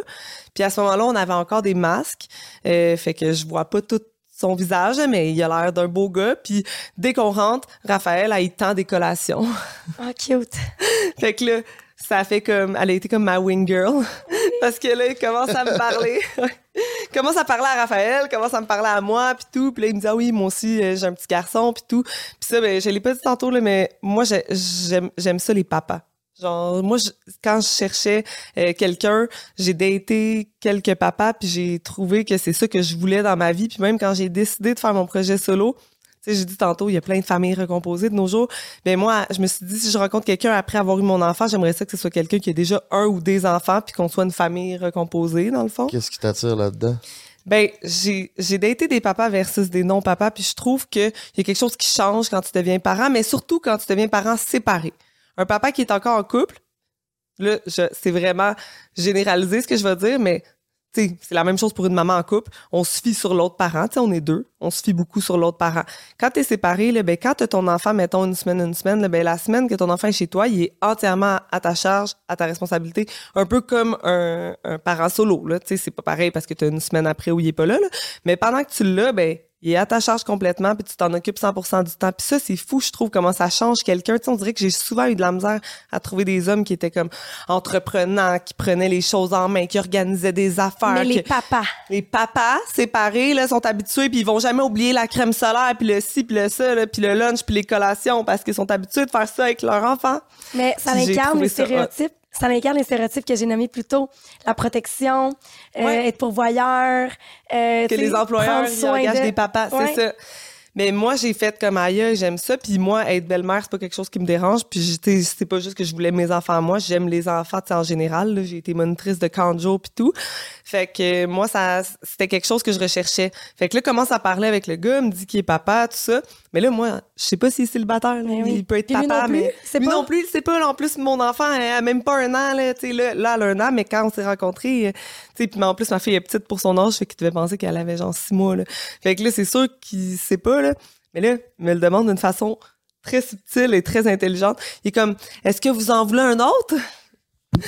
Fait que là, je suis comme, ah, ben, je suis toute seule, toute seule. Fait que là, j'y explique vite, vite, là, que je suis solo. Puis là, euh, j'ai dit, vous, est-ce que vous en voulez un autre? Fait que là, il dit, ah, je suis plus avec la maman, je suis séparée, tout ça. OK, tu sais. On, on continue à se parler. Puis pour vrai, tu sais, on dirait quasiment que c'était une date, là. Tu sais, lui, il était comme, moi, ça me dérange pas de rencontrer quelqu'un qui a déjà des enfants, quelqu'un qui en a pas, tu sais. Je suis ouvert, non, non, non. Puis on se parlait, puis tout. Mais c'est la, c'est la seule fois dans ta vie où tu vas, être con- tu vas avoir été contente d'attendre Ouais. dans la putain putain. de salle d'attente. T'es comme, ah, finalement, il peut avoir du retard, y a pas de problème. Puis là, euh, en tout cas, on a parlé quand même longtemps. Puis là, finalement, euh, là, on s'en va à notre rendez-vous, tout, mais on s'est pas échangé nos noms. Nos Mais il appelle les noms rien. à- à- au Non, micro? mais c'était ma fille qui avait un rendez-vous. Ah. Fait qu'ils ont dit le nom de ma fille. Fait que là, euh, on se dit pas nos noms, pas nos coordonnées, rien, mais c'est jusqu'à la fin de la discussion, il me dit, ah, tu sais, je suis ici parce que mon médecin de famille est là, parce que je viens du coin, mais maintenant, j'habite, genre, à telle place, comme, qui est comme à une heure et demie de chez nous. Fait que là, moi, je me suis dit, ah, il m'a sûrement pas demandé mon nom ou mon numéro parce qu'on habite loin, sais, ça devait être ça. Puis finalement, je m'en vais. Tu sais, ah, ben, en plus, on sort du rendez-vous, je m'en vais lui dire bye dans la salle d'attente. Non, genre, c'est ton cue, là, faut que tu me demandes. Il me demande rien. Je suis comme, bon. Puis tu sais, comme je suis pas à la toi, recherche. tu as pas demandé? Mais je suis pas à la recherche, puis genre, je sais pas. Moi, j'ai, moi, j'ai de la misère avec le rejet, là. Fait que j'étais comme, ah, si lui, il le fait pas, ça doit être parce qu'il me trouve laide ou qu'il trouve qu'on habite trop loin. Tu sais, j'étais comme, Ouais. il était juste poli, dans le fond. Il me parlait pour être poli. Tu sais, moi, je me suis dit ça. Fait que je me suis dit, bon, c'est pas grave. Sauf que ça me trottait dans la tête pendant deux jours que j'étais comme, ah, il était vraiment cool. J'ai vraiment aimé son énergie. Tu sais, ben, j'avais pas vu sa face au complet, mais j'ai vraiment aimé comment il était. Puis deux jours plus tard, mon ami m'envoie un screenshot sur la page Spotted de ma ville. Elle me dit Jen, mon chum vient de voir ça, c'est sûr que c'est toi. Puis il a écrit un message pour me retrouver. Ah, Ouais.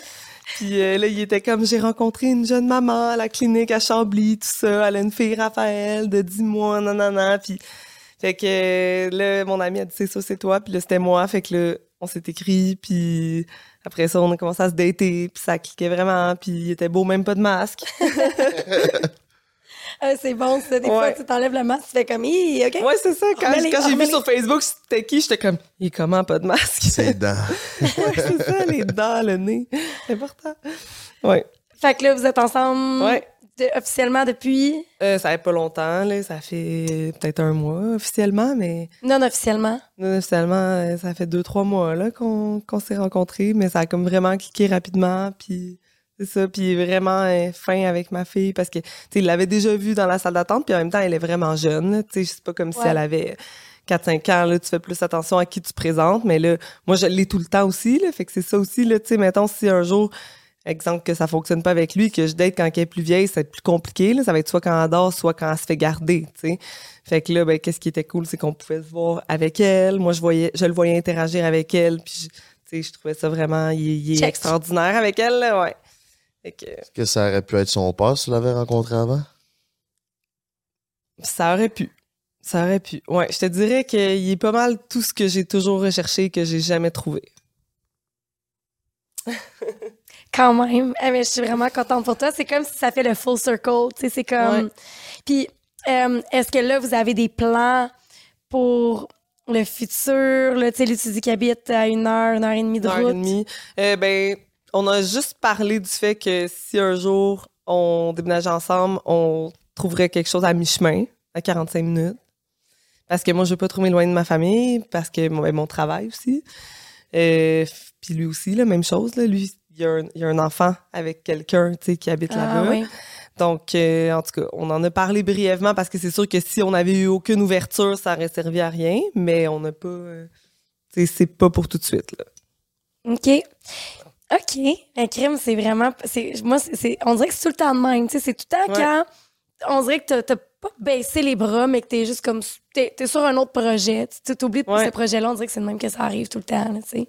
Ouais, puis j'étais pas pantoute euh, rendue là, mais pas pas rendue là, mais j'étais pas rendue à y penser là, j'étais comme moi je suis bien, je m'occupe de ma fille puis tu sais c'est con là mais j'avais même pas de libido depuis l'accouchement Mm. zéro zéro là, je voyais justement mes amis mamans euh, qu'on a accouché mettons quasiment en même temps qu'eux ils ont des chums puis qui avaient des vies sexuelles, puis j'étais comme ah. j'étais Ouais. comme je serais pas capable. Ça, c'est un gros sujet. quoi ta vie sexuelle? Ben là, c'est comme si de rencontrer euh, mon chum, il me redonnait euh, le goût. C'est vraiment ça. Ma libido est revenue au moment où on a commencé à se Mais c'est dater. full normal. Ça, c'est les petites hormones du début. Puis c'est pour ça que les gens, ils se fient à ça. Tu sais, au début, là, c'est, oh, c'est, c'est, c'est biologique. Là. T'as des hormones dans le cerveau qui font en sorte que tu as envie de connecter avec l'autre personne. Puis ça, c'est pour assurer la survie de l'espèce. On est fait comme ça, les êtres humains. C'est une question de chimie. Mettons, mon coloc, lui, il est toujours ces hormones-là. Là. Non, ça, c'est juste ce que vous êtes. Vous êtes des hommes. Ok, ok. Vous avez plus de. de, de... Oui. Tu dirais que c'est quoi ta plus grande difficulté en tant que mère euh, solo? Euh, je dirais que c'est le fait de devoir se lever à chaque matin extrêmement tôt sans jamais genre avoir quelqu'un qui est comme reste couché, c'est moi qui se lève ce matin, mettons. Ça, j'ai trouvé ça dur. Tu sais, je voyais justement mes amis qui avaient des conjoints, là, puis on est un petit groupe de mamans qu'on s'est rencontrés parce qu'on a accouché en même temps. Là. Il y a des groupes sur Facebook, genre Maman ou 2022. Ben là, on est quatre qu'on se parle à tous les jours. C'est Puis sûr là, qu'il il y en avait de- une qui arrivait, ah, j'ai dormi ce matin, excusez les filles, je suis en retard. J'étais genre, ah, moi, je pourrais jamais faire ça. Jusqu'à temps qu'elle se lève tout seule pour aller écouter la télé, tu sais. Maman ou 2022, c'est sûr qu'il n'existe pas un groupe Papa ou 2022. Non. Je pense pas que ça existe. Non. C'est une affaire de femme, ça. peut- ouais. D'ailleurs, parle-nous donc de, de toi. Tu, tu disais que tu avais le baby fever. Euh, ben, tu- on va, on va prendre la fin, qu'elle finisse son point, Ouais. puis après. Mais non, mais c'est ça, ça c'est le plus dur. Puis aussi, juste d'aller quelque part, parce que moi, ma fille, elle a eu l'anxiété de séparation vraiment intense, puis elle voulait tout le temps être dans mes bras. Là, ça commence à être vraiment mieux, mais aller quelque part, puis l'avoir 100% du temps dans les bras. Tu sais, j'étais allée à des, mettons, des barbecues récemment, et puis de blé d'Inde, puis je voyais les couples, que c'est comme à un moment donné, c'est lui, à un moment donné, c'est elle qui l'a, le bébé, puis à un moment donné, hey, chérie, peux-tu aller me chercher une assiette pendant que je fais ça? Moi, c'est comme, tu vas-tu manger, Jen? Ah, ben là, je sais pas, là, ma fille, elle veut pas que j'allâche, puis elle va vouloir ce qu'il y a dans mon assiette, puis mettons, c'est des choses qu'elle mange pas, ou peu importe. Fait que là, je mangerai plus tard, puis, tu sais, moi, c'est comme de jamais avoir le la personne qui est avec moi, qui va m'aider, qui va, mettons qu'il faut que le bébé dorme, il va chercher le parc dans l'auto, va faire ci. Tu sais, ça, ça m'a comme un peu fait comme, ah ouais, tu sais, c'est beaucoup, là, toute seule aller à des événements quand je vois les gens qui y vont à deux. Fait que, ouais, je dirais que c'est ça.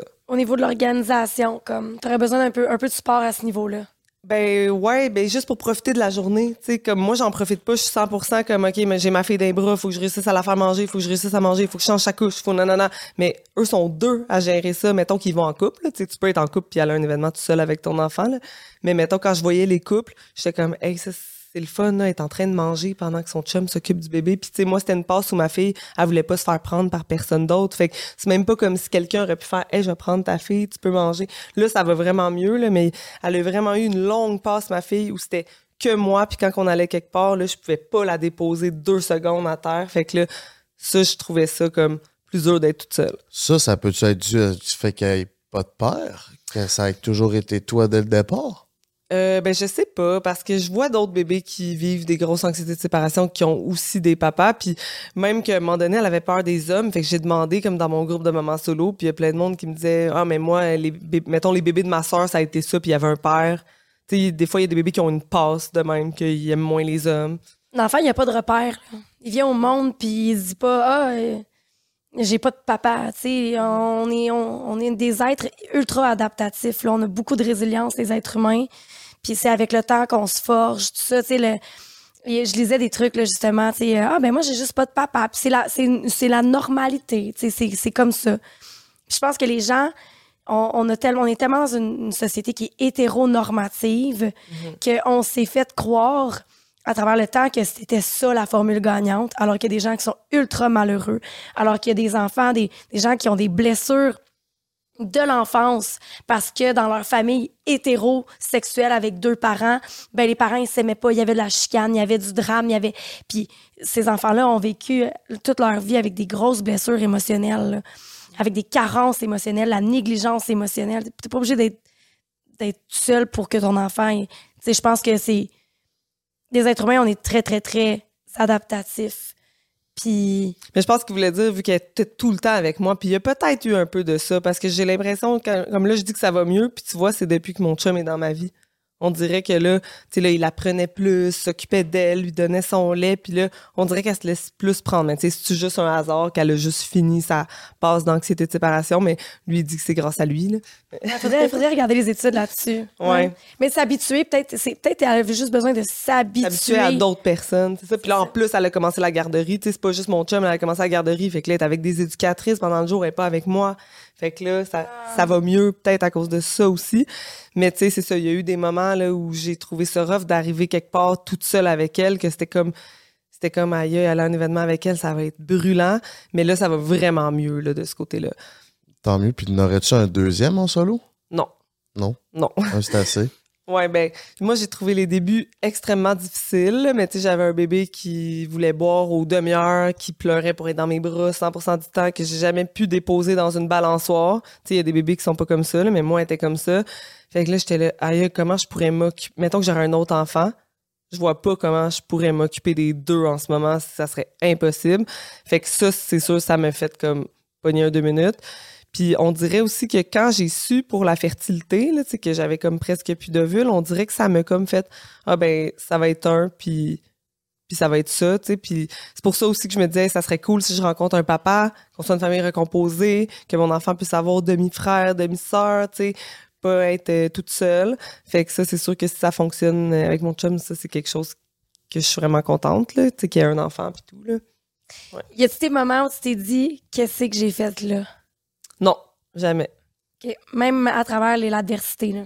Ouais, même à ça. Même à ça. J'étais juste comme, aïe, c'est vraiment plus dur que je pensais. Mais comme je dis aussi, c'est parce que je pense que les gens autour de moi qui ont eu des bébés, ils ont pas tout eu euh, des bébés euh, comme ma fille. Elle avait des reflux aussi, c'est pas de sa faute. Elle avait des reflux, elle filait pas, elle pleurait tout le temps. J'ai des voisins qui viennent d'avoir, un bébé. Le bébé, il y a deux mois, fait déjà ses nuits, il pleure jamais. C'est sûr, ça dépend de comment il est ton bébé. Fait que moi, j'étais là, aïe, je savais pas que ça serait aussi dur, tu sais. Au début, je me disais ça, mais jamais ça me fait regretter. Ça m'a plus fait me dire, genre, comment ça, les gens le disent pas à quel point c'est dur? Ouais. J'entends souvent ça. Des nouvelles mamans faire comme OK, Ouais. On m'avait pas dit ça, ça, ça, ça, ça, pis ça, là. C'est ça, je me sentais comme toute seule. J'étais comme, pourquoi ça a l'air facile chez les autres, genre? Ouais. Ouais. Il y a beaucoup de tabous autour de la maternité, je trouve. Ouais. Vraiment. Comme quoi? L'infertilité. Les fausses couches? Ouais. aussi, les gens en parlent pas. Fait que là, tu fais ça, tu fais une fausse couche, tu penses que t'es tout seul parce que t'as jamais entendu parler de ça. Quand c'est une grossesse sur cinq, c'est extrêmement. Là, les gens commencent à en parler Ouais. plus. Vraiment Mais- commun. Tu sais, personne annonce sa grossesse avant 12 semaines d'un coup qu'ils font une fausse couche, puis qu'ils soient obligés de le dire. Fait que ça Ouais. fait en sorte que quelqu'un qui fait une fausse couche pense que personne autour de lui a vécu ça. Mhm. Puis je lisais euh, des articles là, avant, avant le podcast, puis il y a beaucoup un, il y a un, il y a un gros double standard entre la paternité puis la maternité. Euh, on va avoir tendance à glorifier davantage la paternité. Donc, un papa qui... euh, ils ils ont plus de passe-droit. La maternité, c'est comme, faut que tu sois la parfaite maman tout le temps. Tu es toujours jugé, critiqué, tu es toujours sous le projecteur. Comment est-ce que tu gères tes affaires? Moi, j'aurais pas fait ça comme ça. Euh, fait que les, les mamans, ils ont comme une espèce de, de, de pression, euh, de performance à être maman, puis de toujours bien faire les choses. Tandis qu'un papa, mettons un papa monoparental, va avoir plus de passe-droit. Fait que la maman qui, c'est ça que ça disait dans l'article, la maman qui va arriver, mettons, en retard à une réunion à l'école, ça va être comme, hey, l'indécence, là. Voyons donc que, que tu- tu priorises pas tes enfants dans la vie. Parce que c'est ce qu'on attend d'une femme. C'est dans notre socialisation. Mais on n'attend pas nécessairement ça d'un homme. Fait que l'homme qui va arriver en retard à la réunion de son enfant va être comme, hey, c'est cool que tu te sois pointé. T'sais, on sait que tu es occupé avec le travail, tu es le pourvoyeur, tu sais, comme, hey, le fait que tu prennes du temps pour être à la réunion de parents de ton enfant, on glorifie ça. Alors que les deux personnes peuvent être dans la même exacte situation, vont être perçues complètement différemment. Fait qu'on glorifie la, la paternité d'une façon qu'on glorifie pas Mais on glorifie que les papas fassent juste leur job de père, même quand ils font le minimum. Ouais, Le minimum, c'est comme, hey, wow, il s'occupe de son enfant. ouais. OK, mais c'est sûr, c'est son père. Puis j'ajouterais à ça que ce que j'ai remarqué, puis ça, ça vient pas d'une étude, là, mais ce que j'ai remarqué, c'est que les solo moms, on se met une pression supplémentaire parce qu'on se dit, ben pas on se dit parce que c'est inconscient, je pense, mais on a de la misère à demander de l'aide puis tout ça parce que c'est comme moi, mais c'est mon choix, je l'ai fait tout seul, fait qu'il faut que je m'arrange. Fait que là, c'est comme en plus de devoir être parfaite, c'est comme ouais, mais en plus, faut que ça aille bien puis que je sois capable de tout faire toute seule parce que c'est mon choix. Mais tu sais, tu y penses deux secondes, même quand tu fais un enfant à deux, c'est ton choix. Ouais, c'est vrai. t'as choisi de faire un enfant, fait que, que, que tu vois une mère en couple chialer ou une, tu sais, moi des fois je, je vais chialer là. Puis tu sais, c'est pas parce que j'ai tellement souhaité mon enfant que j'ai pas le droit de trouver qu'aujourd'hui c'est difficile. C'est ça, je suis humaine. Puis la maman qui a un conjoint qui chiale, elle, elle a le droit de chialer aussi, mais elle aussi elle a choisi d'avoir un enfant, tu sais. Mais des fois nous c'est comme ah, j'ai voulu le faire tout seul, ben je vais m'arranger tout seul.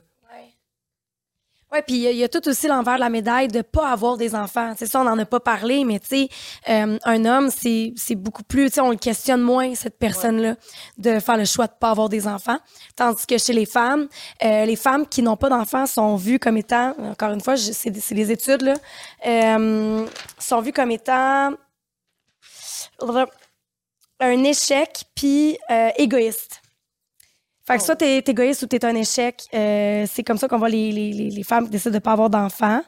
De moins en moins, là, on fait, fait moins, on fait de moins en moins face à ces stigmas-là. Mais les hommes, eux autres, euh, n'ont pas cette pression-là. Euh, Mais c'est comme si les femmes, on est toujours perdantes dans le fond parce que moi, j'ai déjà entendu du monde qui disait que faire un enfant solo, c'est une décision égoïste. Fait que là, c'est comme Ouais. si t'en veux pas, si t'en fais pas, t'es égoïste. Si t'en fais tout seul, t'es égoïste. Fait que dans le fond, il faut absolument que tu trouves ton prince charmant, sinon t'es une marde. là. C'est ça. T'as besoin de l'homme, le patriarche. C'est ça. Ouais. Il y a beaucoup de double standards, tu sais, puis il y a des gens qui vont peut-être être choqués par des choses qu'on dit aujourd'hui. Moi, je veux que vous sachiez que tout ce que j'ai dit provient d'études. J'ai fait beaucoup de devoirs avant ce podcast.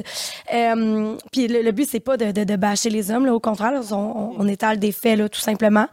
Euh, mais Mais non, ouais. c'est vraiment pas contre les hommes, c'est c'est contre comment la société perçoit Ouais. les hommes versus les femmes. C'est vraiment pas contre les hommes, dans le fond. Ben, c'est ça qui, tu sais, on- notre mission, c'est aussi de faire la différence entre les hommes et les femmes, mais, tu sais, si on avait reçu un papa solo, c'est pas la même affaire pantoute que de maman solo. Pour moi, genre, on avait un podcast à faire qu'on fait, en fait, autour d'une maman solo, parce que, tu sais, un homme, Mais il en fait, on n'en a pas trouvé. inséminer, a pas été enceinte, a pas, tu sais, il y a plein d'étapes que, OK, tu sais, comme, je pense, Joël Legendre, qu'on disait, qui est papa solo, Ouais.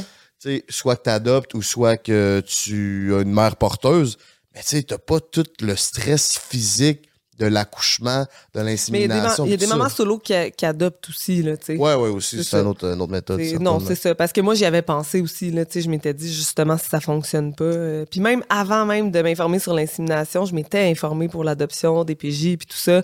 Finalement, j'avais dit ouais, mais tu sais, c'est parce que ça fait que si un jour je veux un enfant qui est à moi, je repousse encore le processus. Puis là, ben, je vais être plus vieille. Fait que la fertilité, tout ça. Fait que finalement, je suis allée côté fertilité. Mais c'est- c'était toujours resté. Tu sais, tantôt, tu me demandais, t'en ferais-tu un autre? Mais si à un moment donné, j'ai- j'en veux un autre, là, peut-être que j'irais vers l'adoption. Peut-être. C'est une option que j'ai toujours envisagée dans ma vie. Fait que je suis pas 100% fermée. Ok, je comprends. Ouais, puis euh, d'autres statistiques intéressantes, les hommes aussi en veulent des enfants. là. Il y a une étude qui avait été faite aux États-Unis euh, qui avait pris un échantillon vraiment très euh, très large là, de, de plusieurs personnes de différentes classes sociales, des âges différents, de milieux différents, cultures différentes, etc. Puis dans cette étude-là, il y avait 8 hommes sur 10 qui disaient vouloir être père, comparé à 7 femmes sur 10. Oh, ouais. Ouais. J'aurais pas cru ça. Moi non plus. Puis qu'il y a plein d'effets positifs sur la paternité. Les, les, les papas vont rapporter que euh, ça a des effets positifs sur leur vie amoureuse, sur leur carrière, ça leur augmente leur bonheur global. Ils ont un sens d'accomplissement, ça donne un sens à leur vie. Et les hommes aussi ont un baby fever. Euh, souvent, ça dit que ça va arriver plus tard que chez les femmes, euh, parce que nous, effectivement, on est limité dans notre fertilité. Fait que c'est comme si, même si, mettons, t'es pas prête, ben, il faut quand même que tu gardes en considération qu'à un moment donné, ben, t'as une date de péremption. Euh, mais chez les hommes, théoriquement, tu peux être fertile toute ta vie. Théoriquement. Parce que Théoriquement. Tu savais que la qualité des spermatozoïdes diminue vraiment avec l'âge, puis ça, c'est quelque Ouais. chose justement qu'on sait pas at large. Fait que ça, ça perpétue l'espèce de stéréotype que nous, on a un horloge, nous, on a une horloge biologique puis un, Une un limite, temps ouais.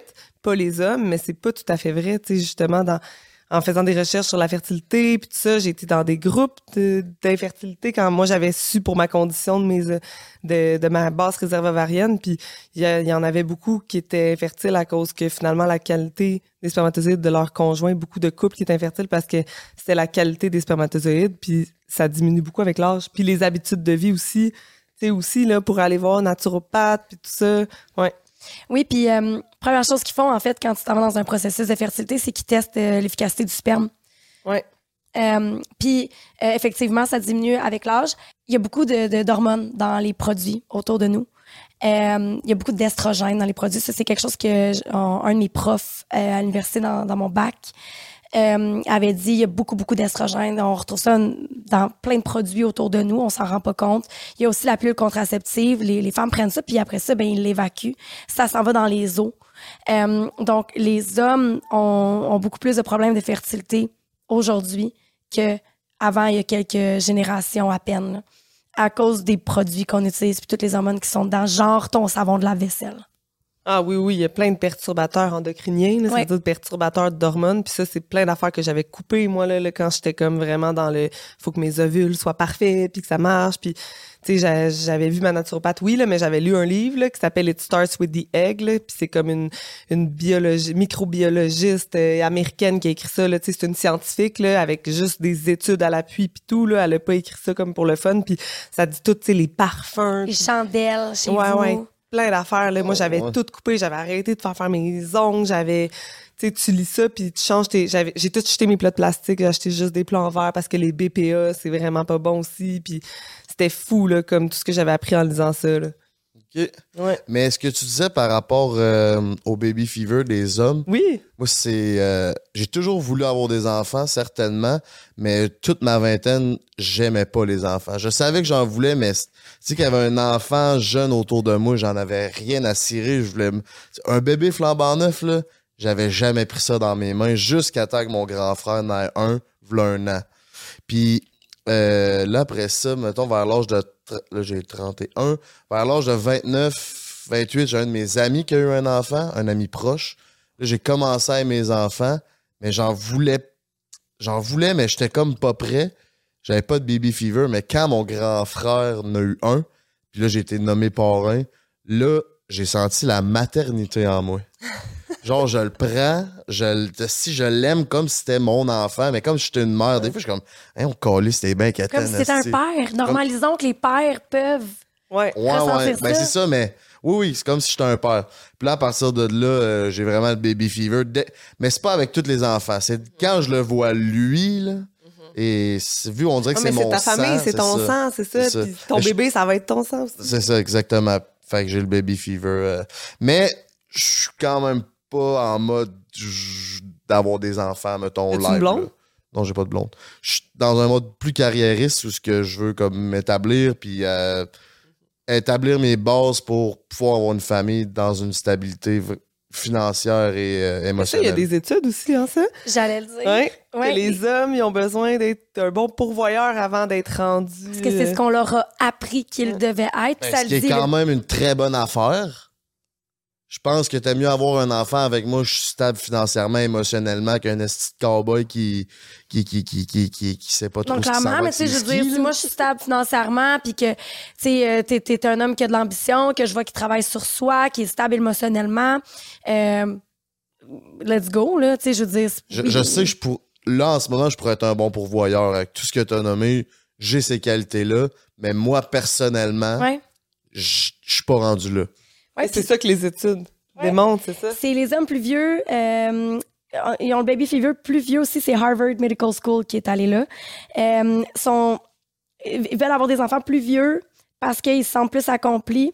Euh, Puis ils fit, c'est vraiment un anglicisme, mieux dans les stéréotypes qu'on attend de eux. Ben, c'est des stéréotypes qu'on attend, mais pour moi, c'est des stéréotypes normaux.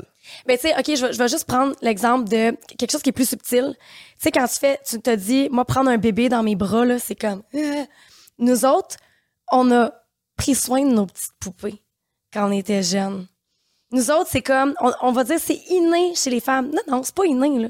Tu m'as donné une poupée au lieu de me donner un, un petit camion, là.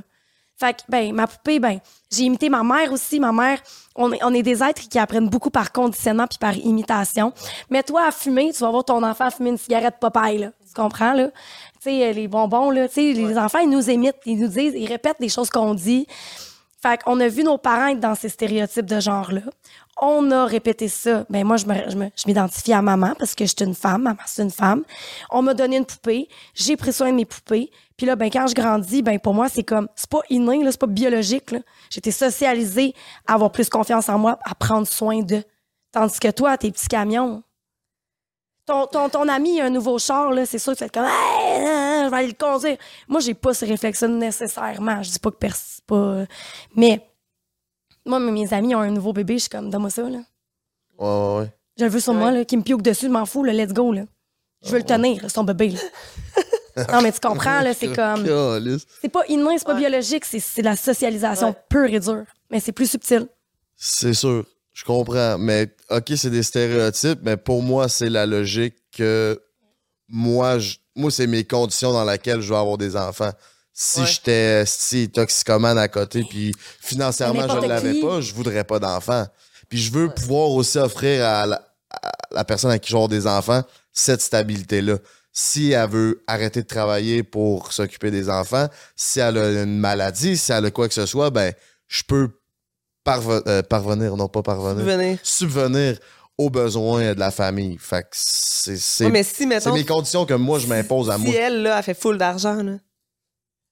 Tu sais, parce que... Ben tant mieux, la ça, condition va juste être mieux. Non, mais mettons que toi, en ce moment, tu trouves que t'es pas assez accompli, mais là, tu rencontres quelqu'un, puis elle, a fait full d'argent, puis vous seriez bien, puis vous seriez correct pour avoir des enfants. T'es en train de te bâtir, puis tu te diriges vers là où tu veux aller. ça, mais t'es pas encore rendu, mais sauf que c'est pas grave parce que ta blonde, elle a un salaire.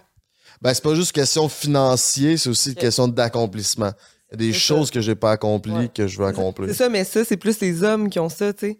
Ouais, ouais, ouais. Parce Puis que on vous- va peut-être plus se sentir accompli par la maternité. Voilà. C'est ça, c'est ça, c'est ça. Moi, je le dis souvent, là, quand justement je fais des podcasts ou qu'on me pose des questions, je suis comme, moi, j'aurais travaillé chez McDo, mais j'aurais eu une famille, j'aurais été, puis c'est pas que je veux dénigrer ceux qui travaillent chez McDo, là, mais dans le sens que j'aurais été plus heureuse qu'à être juge de la Cour suprême, mais avoir eu aucun enfant, tu sais, parce que moi, je suis pas quelqu'un de carriériste. Tu sais, oui, j'ai une belle carrière, puis j'adore ce que je fais, mais j'aurais pu adorer plein d'autres domaines. là. Moi, j'aime tellement de choses dans la vie. C'est juste ça a donné, je suis allée faire des études parce que moi, j'ai été élevée comme faut aller à l'université puis nanana mais j'haïssais l'école je serais peut-être même pas allée sinon mais tu sais c'est comme j'aimerais mieux travailler chez McDo puis avoir une famille que être juge de la Cour suprême puis pas en avoir mais mettons un homme c'est rare qu'il dirait ça parce que les hommes, justement, ils ont le besoin d'accomplissement, puis nanana, puis lui, c'est comme, mais non, c'est pas vrai qu'en travaillant chez McDo, je vais faire ça, tu sais. Ouais, je comprends. Puis encore là, est-ce que ce sont des choses qui viennent de la socialisation de Moi, je pense que oui. puis de, on, c'est quasiment philosophique là, comme Il y a toujours des exceptions. Là, j'ai une très bonne amie qui est hyper carriériste puis qui me dit, tu sais, oui, Jen, j'ai toujours voulu avoir des enfants, mais là, elle a rencontré personne. Puis elle a dit, je pourrais pas faire comme toi parce que moi, ma carrière, c'est, tu sais, elle travaille tellement d'heures, elle pourrait pas s'occuper d'un enfant tout seul, tu sais. Elle, elle s'accomplit là-dedans, puis C'est c'est ça. correct. Puis il y a puis- vraiment des exceptions. C'est pas pour faire des généralisations, mais tu sais, c'est souvent ça, moi, je pense. euh, ben, en tout cas, ceux qui font des, des enfants solo comme moi, en tout cas, là, c'est que nous, la maternité, c'est comme en priorité là, avant Ouais, tout le reste. Là. Ouais. Euh, je trouve ça super intéressant. De, je trouve que ça, ça vient vraiment mettre les différences hommes-femmes de l'avant. Puis, en fait, moi, il me restait une question pour toi qui, que j'ai sur le bout de la, de la langue. Euh, ton accouchement. On a comme pas skippé cette étape-là, mais on dirait que moi, je, je, je, je ressens que je. Moi, je suis drama queen dans la vie et je ressens que je vais avoir besoin de support. Il y a des oui. Euh, c'est d'être seule pour passer. Je veux dire, là, ton- ta, ta maman était là pour la conception, était-elle là pour la.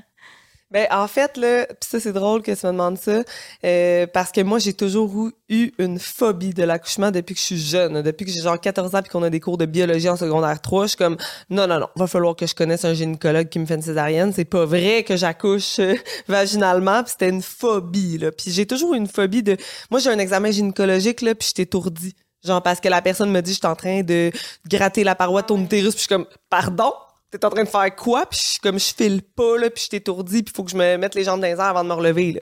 Ouais, puis là, tu le sens pendant 15 Ouais, heures après là, que ça. t'as joué là. là c'est Ouais, comme- c'est comme moi, j'ai vraiment une phobie de tout ce qui se passe dans l'utérus. Fait qu'au début, c'est une des raisons pourquoi j'ai, je me suis informée sur l'adoption avant les inséminations parce que j'étais comme, je veux être capable de vivre une grossesse puis un accouchement tout seul, tu sais?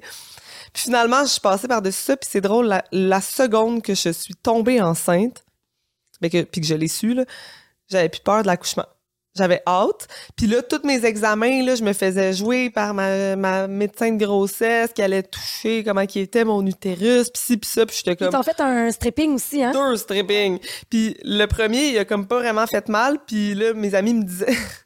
un stripping, en passant, c'est pour que t'accouches plus vite, là, quand t'es à la fin puis que ton bébé, il a pas l'air de vouloir sortir. C'est qu'ils vont comme décoller tes parois, comme justement un peu dans ton utérus. Avec les doigts? Oui. Oh, toi, Chris. Puis Faut sûrement des longs doigts ou. ça prend... Ton col, il, il commence à dilater. Tu sais, il- ton col, il est dilaté somehow. là. Ben, parce que ça se rend avec les doigts, Tu mais... ça un gars comme euh, les vétérinaires, ils vont euh, pour les vaches, là, comme? ben, sûrement. Mais tu sais, non, ça se rend avec Il les va doigts. avec ses mains Ça directes. se rend avec Mais les doigts. le- Ben, ton avec les vagin, il mesure pas. euh, les gars. euh, ça au coude, le double, là. Puis là, tu sais, premier, j'ai rien senti. Puis une de mes amies a dit non, non, un bon stripping qui marche, faut que ça fasse mal. Fait que la semaine d'après, j'arrive, j'ai dit là, là, je veux que ça fasse mal, je veux un vrai stripping. Mais tu sais, moi, l'ancienne moi, elle aurait jamais dit ça. L'ancienne moi, j'ai regardé les stories de Maude Lavoie quand elle était si bord d'accoucher, qui se faisait faire un stripping, puis j'y écrivais genre Maude, ça fait-tu mal? Parce que tu sais, je connais, Maude. Puis là, elle était genre, OK, mais c'est parce que si tu veux un enfant, ben, là, tu passes par-dessus ta phobie, là, tu sais. Puis là, j'avais plus peur. C'était comme, let's go, let's go, il y en a pas de problème. Puis c'est drôle que tu parles genre de long doigt parce que moi, je me rappelle à la fin de ma grossesse, euh, j'étais allée à l'hôpital parce que je pensais que j'avais perdu une partie de mes os. Puis le médecin qui avait essayé de toucher, euh, la médecin qui avait essayé de toucher, euh, non, l'infirmière qui avait essayé de toucher à mon col pour voir comment j'étais dilatée, elle s'était pas rendue, puis elle m'avait dit ton col est vraiment loin, tu sais. Elle a dit il y a peut-être quelqu'un avec des plus longs doigts que moi qui va être capable. Un pianiste. Finalement, ce soir-là, j'étais bel et bien en train d'accoucher, j'ai vraiment perdu mes os finalement, fait que je retourne à l'hôpital, puis la première affaire que je dis à l'infirmière, c'est "T'as-tu des longs doigts? Parce qu'elle me dit "Salut, moi c'est Sarah, je vais être ton infirmière pour la soirée." Je fais "T'as-tu des longs doigts? Elle me regarde. Mais euh, finalement, j'ai eu une amie qui est venue euh, à mon accouchement, puis euh, mon accompagnante à la naissance, donc ma doula.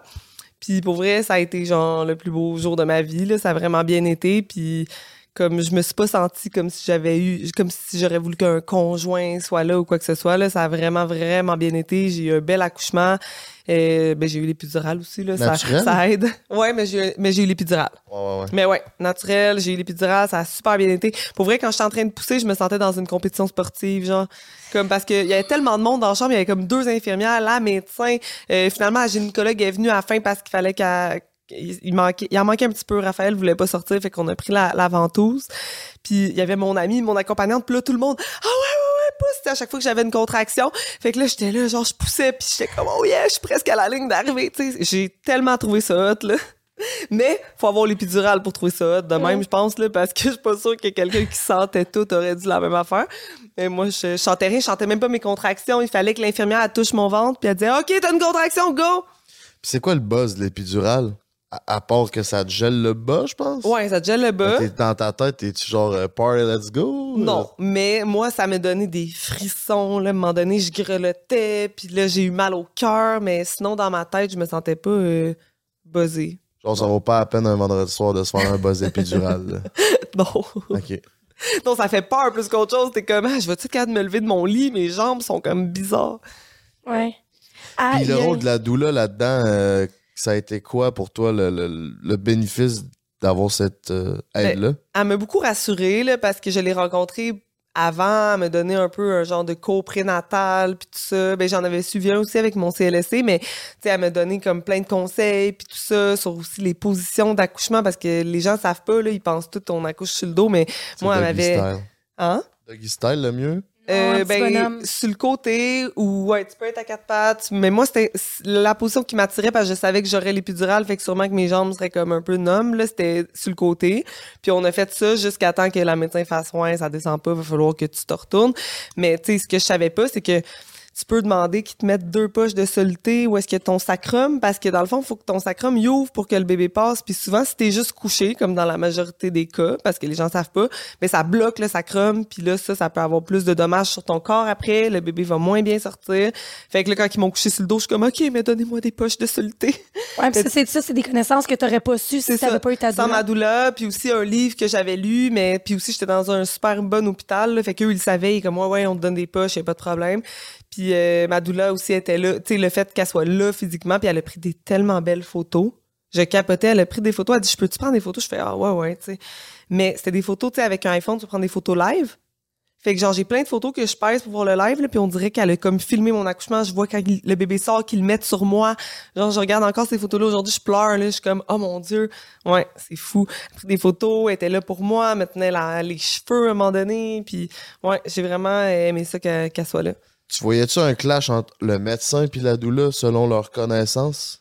Non, Non? non, c'était mais j'étais vraiment dans un bon hôpital pour vrai pour ça parce que Mais tu trouvais- t'avais changé d'hôpital? Oui, j'ai changé d'hôpital moi en cours de route. Pourquoi donc? Ben j'avais un suivi, euh, j'étais censée ben je, je vais pas nommer les hôpitaux là, mais j'étais censée accoucher quelque part, puis j'avais un suivi avec une médecin que je filais comme moyennement, tu sais, des fois elle me faisait des commentaires sur genre ouais, t'as pris pas mal de poids puis tout, puis je trouve que c'est comme si je fais pas de diabète de grossesse puis que mon bébé grossit bien, on s'en fout là dans le fond là, fait que je trouvais que ça avait pas sa place, mais je- je- j'acceptais, mais là à un moment donné, euh, j'ai eu des problèmes, j'ai eu du zone hein, pendant ma grossesse. Ça euh, fait mal, hein? ah, Je l'ai eu moi aussi. T'as eu ça? Sa tout le monde est comme ah c'est le monde a ça quand ils sont vieux mais parce que moi pendant la grossesse mon système immunitaire ben n'importe qui qui est enceinte ton système immunitaire il est comme diminué quand t'es enceinte j'ai eu une grosse plaque de zona ici puis là j'avais juste besoin de la prescription parce que la pharmacienne a dit je peux pas te le prescrire parce que t'es enceinte il faut vraiment un médecin puis j'étais pas capable d'avoir un rendez-vous dans un sans rendez-vous moi j'ai pas de médecin de famille puis comme c'est comme un peu à cause de la grossesse je fais ah, je vais appeler ma médecin de suivi de grossesse j'ai juste besoin d'une prescription puis elle m'a reviré de bord, elle m'a dit tu attendre dans l'urgence. Ben, elle m'a pas dit ça elle, mais c'est genre la fille qui m'a fait le message, l'infirmière au téléphone, elle a dit qu'elle allait à l'urgence. J'ai fait parfait. J'ai fait transférer mon dossier. Puis déjà, au début, j'étais pas sûre que je voulais accoucher à cet hôpital-là. J'entendais des commentaires mitigés. Moi, il y avait un hôpital que tout le monde donnait que des bons commentaires, que je voulais vraiment accoucher là. Il était un peu plus loin de chez moi, mais c'était pas si pire que ça. Fait que là, je me suis trouvé une médecin de suivi qui était à cet hôpital-là. Puis J'ai fait transférer mon dossier. Je devais être sûrement à, quoi, 20 semaines de grossesse. Là. Ouais. Puis j'ai vraiment pas regretté. J'ai adoré euh, l'autre clinique là, parce que des fois, j'avais d'autres médecins parce que pendant les vacances, là, tu sais, moi, j'étais enceinte pendant l'été. là. Puis j'ai adoré cette clinique-là. là. OK. Ah, c'est nice. Mm. Tant mieux. Tu puisses te faire cette, cette transition-là. Là? Ouais. Ouais, vraiment, j'avais peur de pas pouvoir. Là, fait que, ouais. Ouais, ouais. Moi, quand elle m'a dit je vais pas t'aider, j'ai fait gars. Non, je veux, je veux Ok. quelqu'un qui va avoir mon bac plus que ça quand je vais accoucher. Là. Surtout du zona, tabarnak. Ah, ouais, c'est pas le fun. Non. En tout cas, moi, je te trouve vraiment badass, vraiment inspirante d'avoir euh, fait ce processus-là. Je pense qu'on est tellement habitués de voir des femmes être accompagnées en vivant ce processus-là que ça sort de l'ordinaire, mais je trouve ça inspirant. Puis moi, je t'ai- je- tu, tu vois, là, je t'ai suivi de A à Z là-dedans. Euh, Peut-être euh, parce que j'ai mes petites motivations personnelles là-dedans, mais pour vrai, full d'admiration. Puis je trouve ça le fun de voir quelqu'un qui a eu un aussi beau parcours que le tien euh, dans cette aventure-là. Merci d'avoir partagé ça Ben, avec nous. merci, t'es fine. Où est-ce qu'on peut te retrouver, ces réseaux, euh, Geneviève? Euh, ben, sur Instagram, jen.bradshaw, comme Carrie Bradshaw. Mhm. Euh, parce que j'avais un blog, mais là, il est plus vraiment actif, mon blog. Là, fait que je vais pas le partager. De toute façon, il est dans mes liens de, de ma bio Instagram là, aussi. Fait que c'est ça. Ben, parfait. Merci beaucoup euh, de t'avoir prêté au jeu du podcast. Ça a été vraiment enrichissant. Merci à toutes mes petits minous d'avoir été là. Podcast entre elle et lui chaque lundi 18h. Merci à Pisa Salvatore de propulser notre podcast. N'oubliez pas de vous abonner à la chaîne YouTube, euh, TikTok, Instagram. On est partout. On se dit à une prochaine, mes chums.